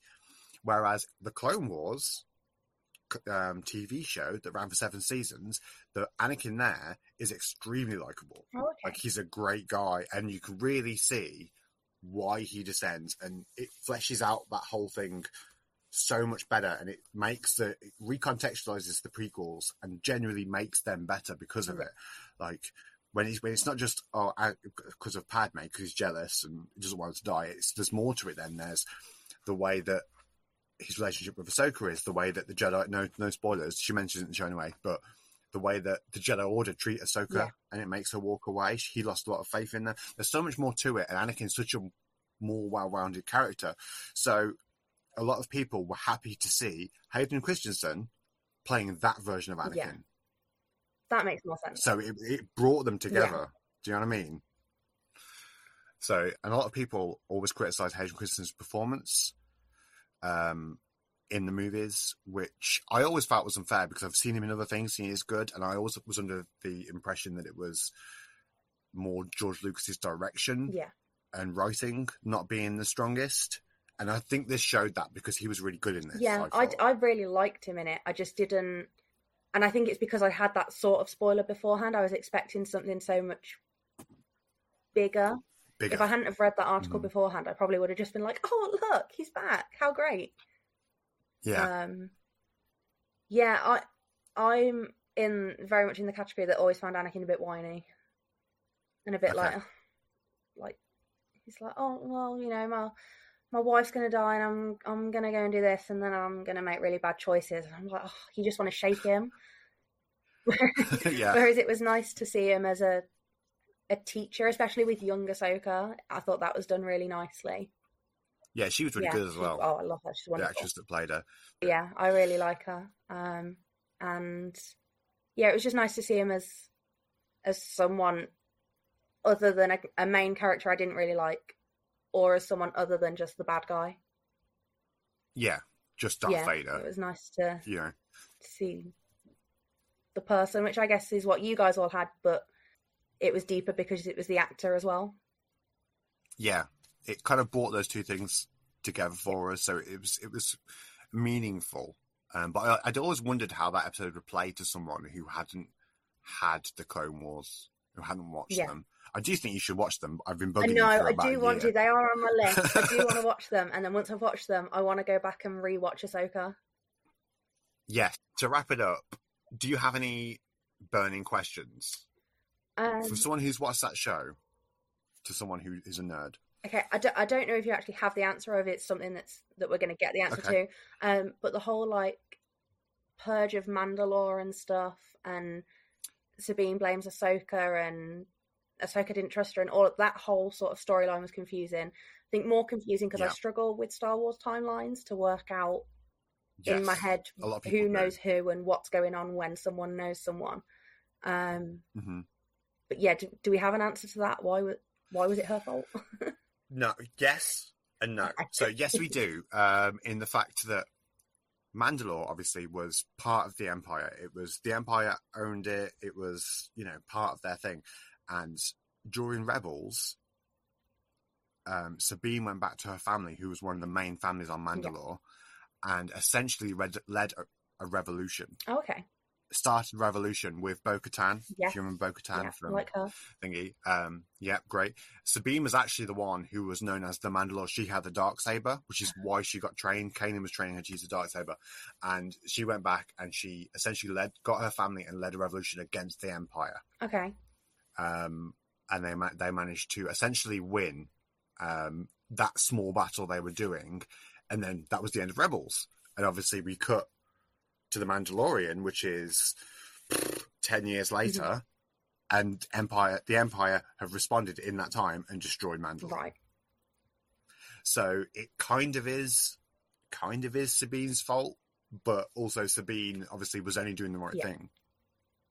There is more to tell there, which we haven't got. I imagine it'll be fleshed out in the other okay. shows. Um, but yeah, is there anything else you'd like to ask before we? Don't think up? so. No, I think I think that's it. Now that I I know whether Sabine and Ezra have a thing and where that whole storyline has come from with where Mandalore fits in. Yeah. That, that kind of answers the questions, I think. Well, great. Well, thank you very much, Charlie, for having me. Obviously, I hopefully if we do this again for any of the other shows, yeah. I will hopefully get you back yeah. on. I like all the new Unless stuff. everyone hates you. but cheers, dudes. Well, thank you very much. No that's really good to hear. You know, the folks who maybe aren't as conversant in Star Wars lore found the show to be that engaging and that rewarding. Does that surprise any of you? No, it had lightsabers that go pew pew and stuff. That's enough for most people. Lightsabers go pew pew. yeah, that's what Ezra's does. that is true. It does. Yeah. Well, it did. His first one did. Yeah. For most people, like we're, we're a special breed of nerd for most people, yeah. like they just want something that has enough semblance of a plot, but has enough action to drive it. Like, look at yeah. John Wick, like incredibly well received, well loved action franchise, and it's literally just a guy getting vengeance for his murdered dog. That's that's the plot. Do you know what I mean? Most people don't want any more than that. They just need something to drive through for escapism. So it doesn't surprise me at all. No. I mean, I, I think the show does a good job as well of like this is Sabine. She's sad because her friend is missing. Do you know what I mean? That's yeah. all you need to know. You don't need to know everything else. No, indeed, indeed. I mean, as I think I said earlier, I did wonder in advance how well some of the stranger elements might come across if if they wound up on screen, like the world between worlds or references to the Mortis gods, or, or just the very involved backstory to some of these characters. And I, could, I did wonder how that would land for some casual fans. But, but as the show progressed, it was kind of clear that it was done with you know, with a nod to fans who know it and love it all, but with a real sensitivity to those who might be coming in, you know, completely new. You know, as Stan Lee used to say, every comic is somebody's first comic, Excelsior. and I do get that. Oh. Yeah, Excelsior, and, and and I get I, I get the sense that this has been made with that kind of philosophy in mind. You know. Um, but, but, yeah, really, really encouraging to, to, know that someone can just walk in and, and, and, and enjoy this with kind of minimal minimal background. Especially as you know, I mean, for, in, for, for Charlie, we mentioned it obviously during the chat, but for Charlie, the most interesting thing is she's a she's a new Star Wars fan, so she yeah. has no nostalgia attached to any of the trilogies. She watched all three trilogies for the first mm. time. Her first Star Wars movie was Rogue One. Mm. So you know what I mean? Like, wow. there's no yeah. nostalgia goggles there. She just enjoys what she enjoys. So it's, yeah. it's, it's good to look at it from that perspective. Well, well, what that tells me is that the story works. No, no, no, matter, you know, you can quibble all day long about whether the characterization is what you remember from a cartoon, or, you know, whatever particular quibbles, sort of, you know, fans who are more deeply invested in this, some of this stuff um, quibble about. The story clearly works for folk, you know. Um, which is really encouraging. Um, so let's think about where this show winds up. By the end of the series, Ahsoka and Sabine have essentially swapped places with Ezra and Thrawn. Um, Morgan Elsbeth is, is, we assume, dead. Uh, Baylan Skoll is off, we assume, hunting for the Mortis gods or for their power or for something connected to them. Um, whether that's the same power that Thrawn said the Night Sisters were fleeing isn't entirely clear. Could be, might not be. Uh, Shin Hati is either about to slaughter a bunch of nomad raiders or lead them. I think the latter. Uh, Thrawn and a bunch of Night Sisters are back in the main galaxy. The New Republic's political apparatus appears unprepared for what might be coming, and a young fellow called Jacen shows some promise in the old Force Department. That that kind of covers, I think, most of where where we find and leave people. Um, how do you feel about either about the finale specifically or, or just where we leave things off at the end, Morgan? man I th- there's so much there's so many directions this could go right? Um, there's just it wasn't it wasn't a cliffhanger right? Um, there were enough threads tied up at the end. The last episode for me like it, it wasn't really enough. I i love that we're getting more Star Wars content, and I'm never going to complain about more Star Wars content. But I wish that the Star Wars seasons that we were getting, these miniseries, were a little bit longer. Um, yeah, because in this particular case, I like where we end up. Right, we've got that essen- like that essential flipping and flopping of where people happen to be, and I think everybody is where they need to be right now. Um, but at the same point in time, there's there's so many. I, I like that we leave it open ended. It, yeah, it's it's not a neat little bow, um, but, but still feels like an ending of sorts. Yeah. Chris, what about you? Uh, yeah, no, it was a it was a good last episode. It went, went to places I didn't expect. You know, with like the uh, the zombie troopers, that was great. Um, and I, I like it when when Star Wars goes bold. It's one of the reasons why I like things like the Last Jedi because they're just bold and they take risks. Whether they pay on off off or not is up to you, but I like that they didn't do that. So that was great. Um, and I feel like where where everyone ended up, like like Morgan said, is probably where they need to be. It's obviously the the narrative is going to shift now. It's not about finding Ezra. It's not about stopping Thrawn. It's about Thrawn and Ezra have been found, and the New Republic are going to deal with that, and that's one storyline. But then the other storyline is whatever this this thing is on that planet that Baylan's looking for, and obviously that's what Ahsoka and Sabine are going to do. Um, so I feel like whether that's going to be in Ahsoka season two or a different show or whatever, like I feel like you know it's enough, and it's setting up some good things for what's to come. What about you, Jonny? O? Are you happy with, with where we we ended where we ended up? Yeah, um, yeah, I was pretty happy with where we ended up. Really, to be honest, um, uh, I found the finale satisfying, and uh, like you said, the we got enough answers. Um, you know, the main question being was Thrawn, were Thrawn and Ezra going to be found, and then were we was Thrawn going to make it back to the main Star Wars galaxy, um, which obviously he did. Um, so that sets up one main story thread that will obviously go into things like uh, the Mandalorian and uh, things like that, and the forthcoming movie. And then, like you said, the uh, Ahsoka and Sabine on Peridea, um, along with Baylan and Shin. So obviously, stuff's got to happen there. Um, Mm. presumably involving Mortis somehow. Um, and I, I think the series as a whole was like very kind of like satisfying and uh, in what it did with the characters, especially you know Ahsoka and Sabine obviously had the most kind of character development, uh, which is kind of what we were expecting and wanted. And so yeah, I'm, I'm the only thing remains to be said, I suppose, is that we need a confirmation of season two because well, they I can't guess, not well, be a that- season two after that ending, right? segues nicely on, on to sort of the, the last thing to talk about here is which, where do we go from here? Where does the story go from here? Or, or, or do, are we getting different stories taking different jumping off points from here? What's next? Or, or at least, what threads are you most interested in pursuing from here? Let, let's put it that way. Chris? Um, okay, uh, I want Ezra and Chopper to go on little adventures. That's going to be sweet. Um, Mm. you know, there's not so much. There's nothing in really that I really want burning answers to. Obviously, the obvious one is what's that guy? What's Baylan looking for? And you know, uh, that that's going to be interesting. But I'm not particularly that bothered because it's going to be some convoluted force thing, probably. Do you know what I mean? So uh, it, it, it, it's more it's more the characters for me. Like I'm a little bit gutted that Yeah. they are still separated one way because I really wanted the the Ghost crew back together for at least at least a scene. Yeah. You know, Yeah, that uh, would be good. you know that that the place save that for like the big, you know, finale. They're just people. That moment, you know what I mean, in whatever Yeah. they're doing. So, um, and they, hopefully the ghost won't just be in the background this time.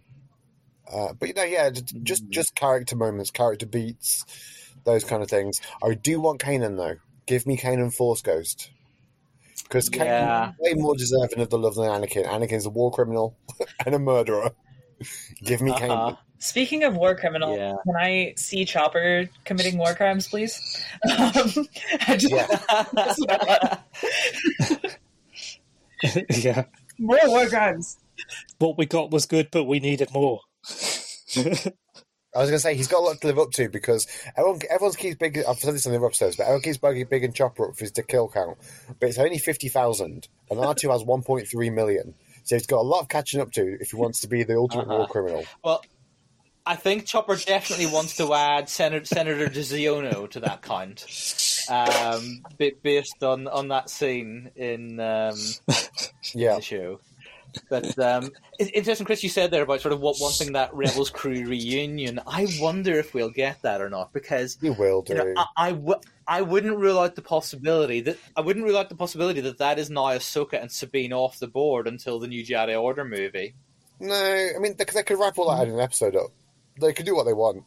I feel like we've learned. they could. We've learned. I mean, I feel Filoni- like Sabine will get back, but maybe Ahsoka will di- die, and then and then Sabine. I mean, Filoni has always been a big Mm. supporter of the sequels, hasn't he? Like he's always loved the sequels, but he did he did Yeah. say one of the things he did that he thought was missed opportunity was the fact that we never got a moment with the original guys again altogether. So he's he's not going to miss out that opportunity with his own characters, is he? And Rex as well, and Hondo. I mean, I, I, I yeah, I'd, I, I would love to see it. I would, I would love to see it. Um, we'll, we'll see what, we'll, yeah, we'll see what the future brings. Um, Jonny O, do you have any particular, um, you know, what threads do you most want to see picked up from here? Um, I'm interested to see, you know, what Thrawn does once he's back and kind of rallies the Imperial remnant, um, and also how the New Republic reacts to that. Because obviously now Ezra's back, he is kind of living proof of everything they were doubtful about. Yeah. Um, and then also, like, yeah, and just everything on Peridea, what's going to happen there. Um, the one thing I know you go, like you said, you want the Rebels crew back together. What I really want to see is um, Ezra meeting Jacen Syndulla for the first time Oh yeah. Yeah. Also, mm, because that'll be emotional. Yeah. Ho- and Yeah. presumably we're going to get an Ezra and Luke moment as well, because there's no way that Luke doesn't immediately go and meet Ezra. Yeah. Well, this is the thing, you know, that I, I was kind of miss. I was kind of missing through this show was, was kind of references to Luke's Jedi Order with, with you know, Ahsoka and Sabine having a master student relationship, and, and whether or not you know there needed to be any involvement with Luke's. You know, does, does she need to get Luke's sign off on that, or is she doing her own thing here? What, what's the? How does that work? It's But it'll be interesting to see. Yeah, it'll be, it'll be it'll be interesting to see how Ezra integrates if he integrates with that. Or, or- I, there's, there's going to be at least a moment, isn't there? Like the, it's like the uh, if you've read the Mm. Rogue Squadron book, spoiler for book four, the moment where Luke approaches Corran Horn and he's like, "You've got the Force. Do you want to chat about that? Do you want to join me?" There's got to be at least that moment. Yeah, Do you know what I mean? yeah. Because there's no Yeah, way. like Like. Luke, this is what Luke's all about, isn't it? If, if he's going to hear from Leia or whoever that there's another Hmm. Force user out there, another Jedi, who you know, he, he's going to at least want to go and take a look at him. Oh, absolutely, absolutely. I mean, th th that's the big unknown, I think, and everything going forward is to what extent those legacy original trilogy characters will, will play a part in in these stories. Um, I'm I'm intrigued to see how far down that rabbit hole they go. Um, Morgan, what about you? What are, what are you most interested in, in picking up here? Okay, so I do want to know what cargo it is that Thrawn, like specifically. I, I need to know the specifics on the cargo that we are transporting back Mm. from that other galaxy. Um, Yeah, I mean, and how do the Night Sisters Yeah. fit into all this? yeah, yeah. I mean, are, are we thinking? Are we thinking that's live Night Sisters in stasis or dead Night Sisters who are going to get hung in the pods on Oh, I didn't even think of that. That's a good idea. I mean, it's possible. I don't You know. know, It could be something entirely new. That's that's the thing that's that's appealing to me is because that that is a box that hasn't even like we've not even been able to like lift up the lid or shake the box at all to figure out what's going on with those. Like it could be an energy source. Like who knows? It could be Yeah. Imperial issued ration sticks. that they're going to use to entice ex Imperials over. Because to be fair, they did have that moment, didn't they, in uh, The Mandalorian, where they're like, "Oh, you can't get these rations anymore. I really miss them." Yeah. they're going to bring them and be like, Yeah, "We that's got them. Come join us." Again. Yeah. Ration party time. Yeah, Are you trying to say join the dark side? We have cookies. Yes. yeah. Pretty much. Pretty much. Yeah. And listen, I know I said I know we said that like Zeb wasn't important in this. I want Zeb and Kallus together on their little Oh, farm yeah, on yeah. a planet, Oh. and I want that to be where the reunion happens. Okay, like that is Yeah, what I want. Yeah, we've spoken about this before, Yeah. but I want that moment. Have you ever seen the Eternals when Yes. they go Yes, to meet yes. the, the Yeah. guy? I can't remember, and then Uh-huh. he's settled down. He's got a husband, and they've got an adopted Yeah. child. I want that moment. Yes. They have to call on Zeb. yeah, just to- totally. I will. I will take a sort of yeah. I'll take a whole scene with you know I don't know Ezra making a house call and checking in on Zeb to find Kallus Zeb and Kaz are and, married. and, and li- li- li- little baby Zeb Kallus and everything else. yeah, know? Zacchaeus. Yeah, Uh huh. That's that's all I I, want. I want that. Bring to it be fair, on. we had that moment Bring in uh, Alphabet Squadron as well, going back to the books right at the end, didn't we? So Mm. Yeah, yeah, absolutely. Okay, right. Final thoughts then, folks. Um, how are we feeling about eight episodes of Ahsoka, the show, um, now that it's all done and dusted? Morgan. all Star Wars is good Star Wars. Ahsoka is great Star Wars. Um, I loved every moment of it. It felt so big and cinematic, and it was exactly what I wanted, except for Thrawn. Um, and I want more. Um, eight episodes is not enough. Make the next season like go back to old school television where it's twenty two episode seasons. Oh, Please. can you imagine? Can, can Can we you please have that? I know I'm not getting it, but that's what I want. Um, and I'm just excited as this as an inroads for anyone who this is their first Star Wars, um, or maybe not their first Star Wars, but the thing that I was going to say that everywhere. gets them into a position where they care more about the background and the lore. This can be so many people's gateway into the Clone Wars or into Rebels, and that's really exciting for me. And into books, obviously, like Jack from earlier. So, love that. That is really exciting. Yeah, love that. Absolutely love that. Chris, what about you? I yeah, it was a good. It was my second favorite. Is way better than any of the other shows, with the exception of Andor. It just had such a higher production value. It just had more vision. It felt more like Star Wars than any of the others. Yeah. It was Yeah. great. Uh, I do understand people's issues with it, but I don't agree with those people. But I understand. Mm. Um, just give me for the next season. I don't care how you do it. Just like get work on technology now. Get Pixar involved. I don't care. Get me Leia in the second season, please. Because Yeah. n- n- well, one thing they don't realize is the New Republic is built around Leia. You can't have a show set in the New Republic without having Leia. Yeah, and they, they, they shimmied they shimmied around it with three PO, and it was nice to, to know that Anthony Daniels was back in was back in the suit for that. Yeah, but we need we need Yeah. Leia. Whether it's Billie Lourd, whether it's de aging, I don't care. Just give me Leia. Yeah, yeah, agreed, agreed. Jonny O, what about you? Um, yeah, just echo what everybody else said. It was it was a great season of uh, Star Wars live action TV. Um, can't wait to see all of the those characters again. Um, and, and I will mention Huyang was the MVP of this series. Oh yes, Um, we didn't even talk about Huyang. For you know, he, he was good in Clone Wars, but he wasn't really wasn't in that many episodes, and just like he was fantastic in this, and they can use him going forward. Like he could be in the Dawn of the Jedi film, he could be Oh, in totally. the um, the new Jedi Order film, Yeah, whatever. yeah. More Yeah. Huyang. And David Tennant killed that as well. That he was so Yeah. good, so so good. Yeah, Yang and Leia buddy cop comedy. Bring it on, it, bring it on. Yeah, I mean, I all of the above. I I, I thought this was was excellent. Uh, you know, I have my gripes and my quibbles about characterization, particularly Thrawn, but I, I knew. I was ex- what I got was what it was entirely what I was expecting on that front. I wasn't expecting Book Thrawn, and, and, and you know, and we and we got that sort of legends slash rebels Thrawn, um, which which is fine. You know, it, it it does the job it needs to do in this show. But there's so much heart and magic in in, in this in those eight episodes. Um, uh, yeah, I'd happily take so much more of it.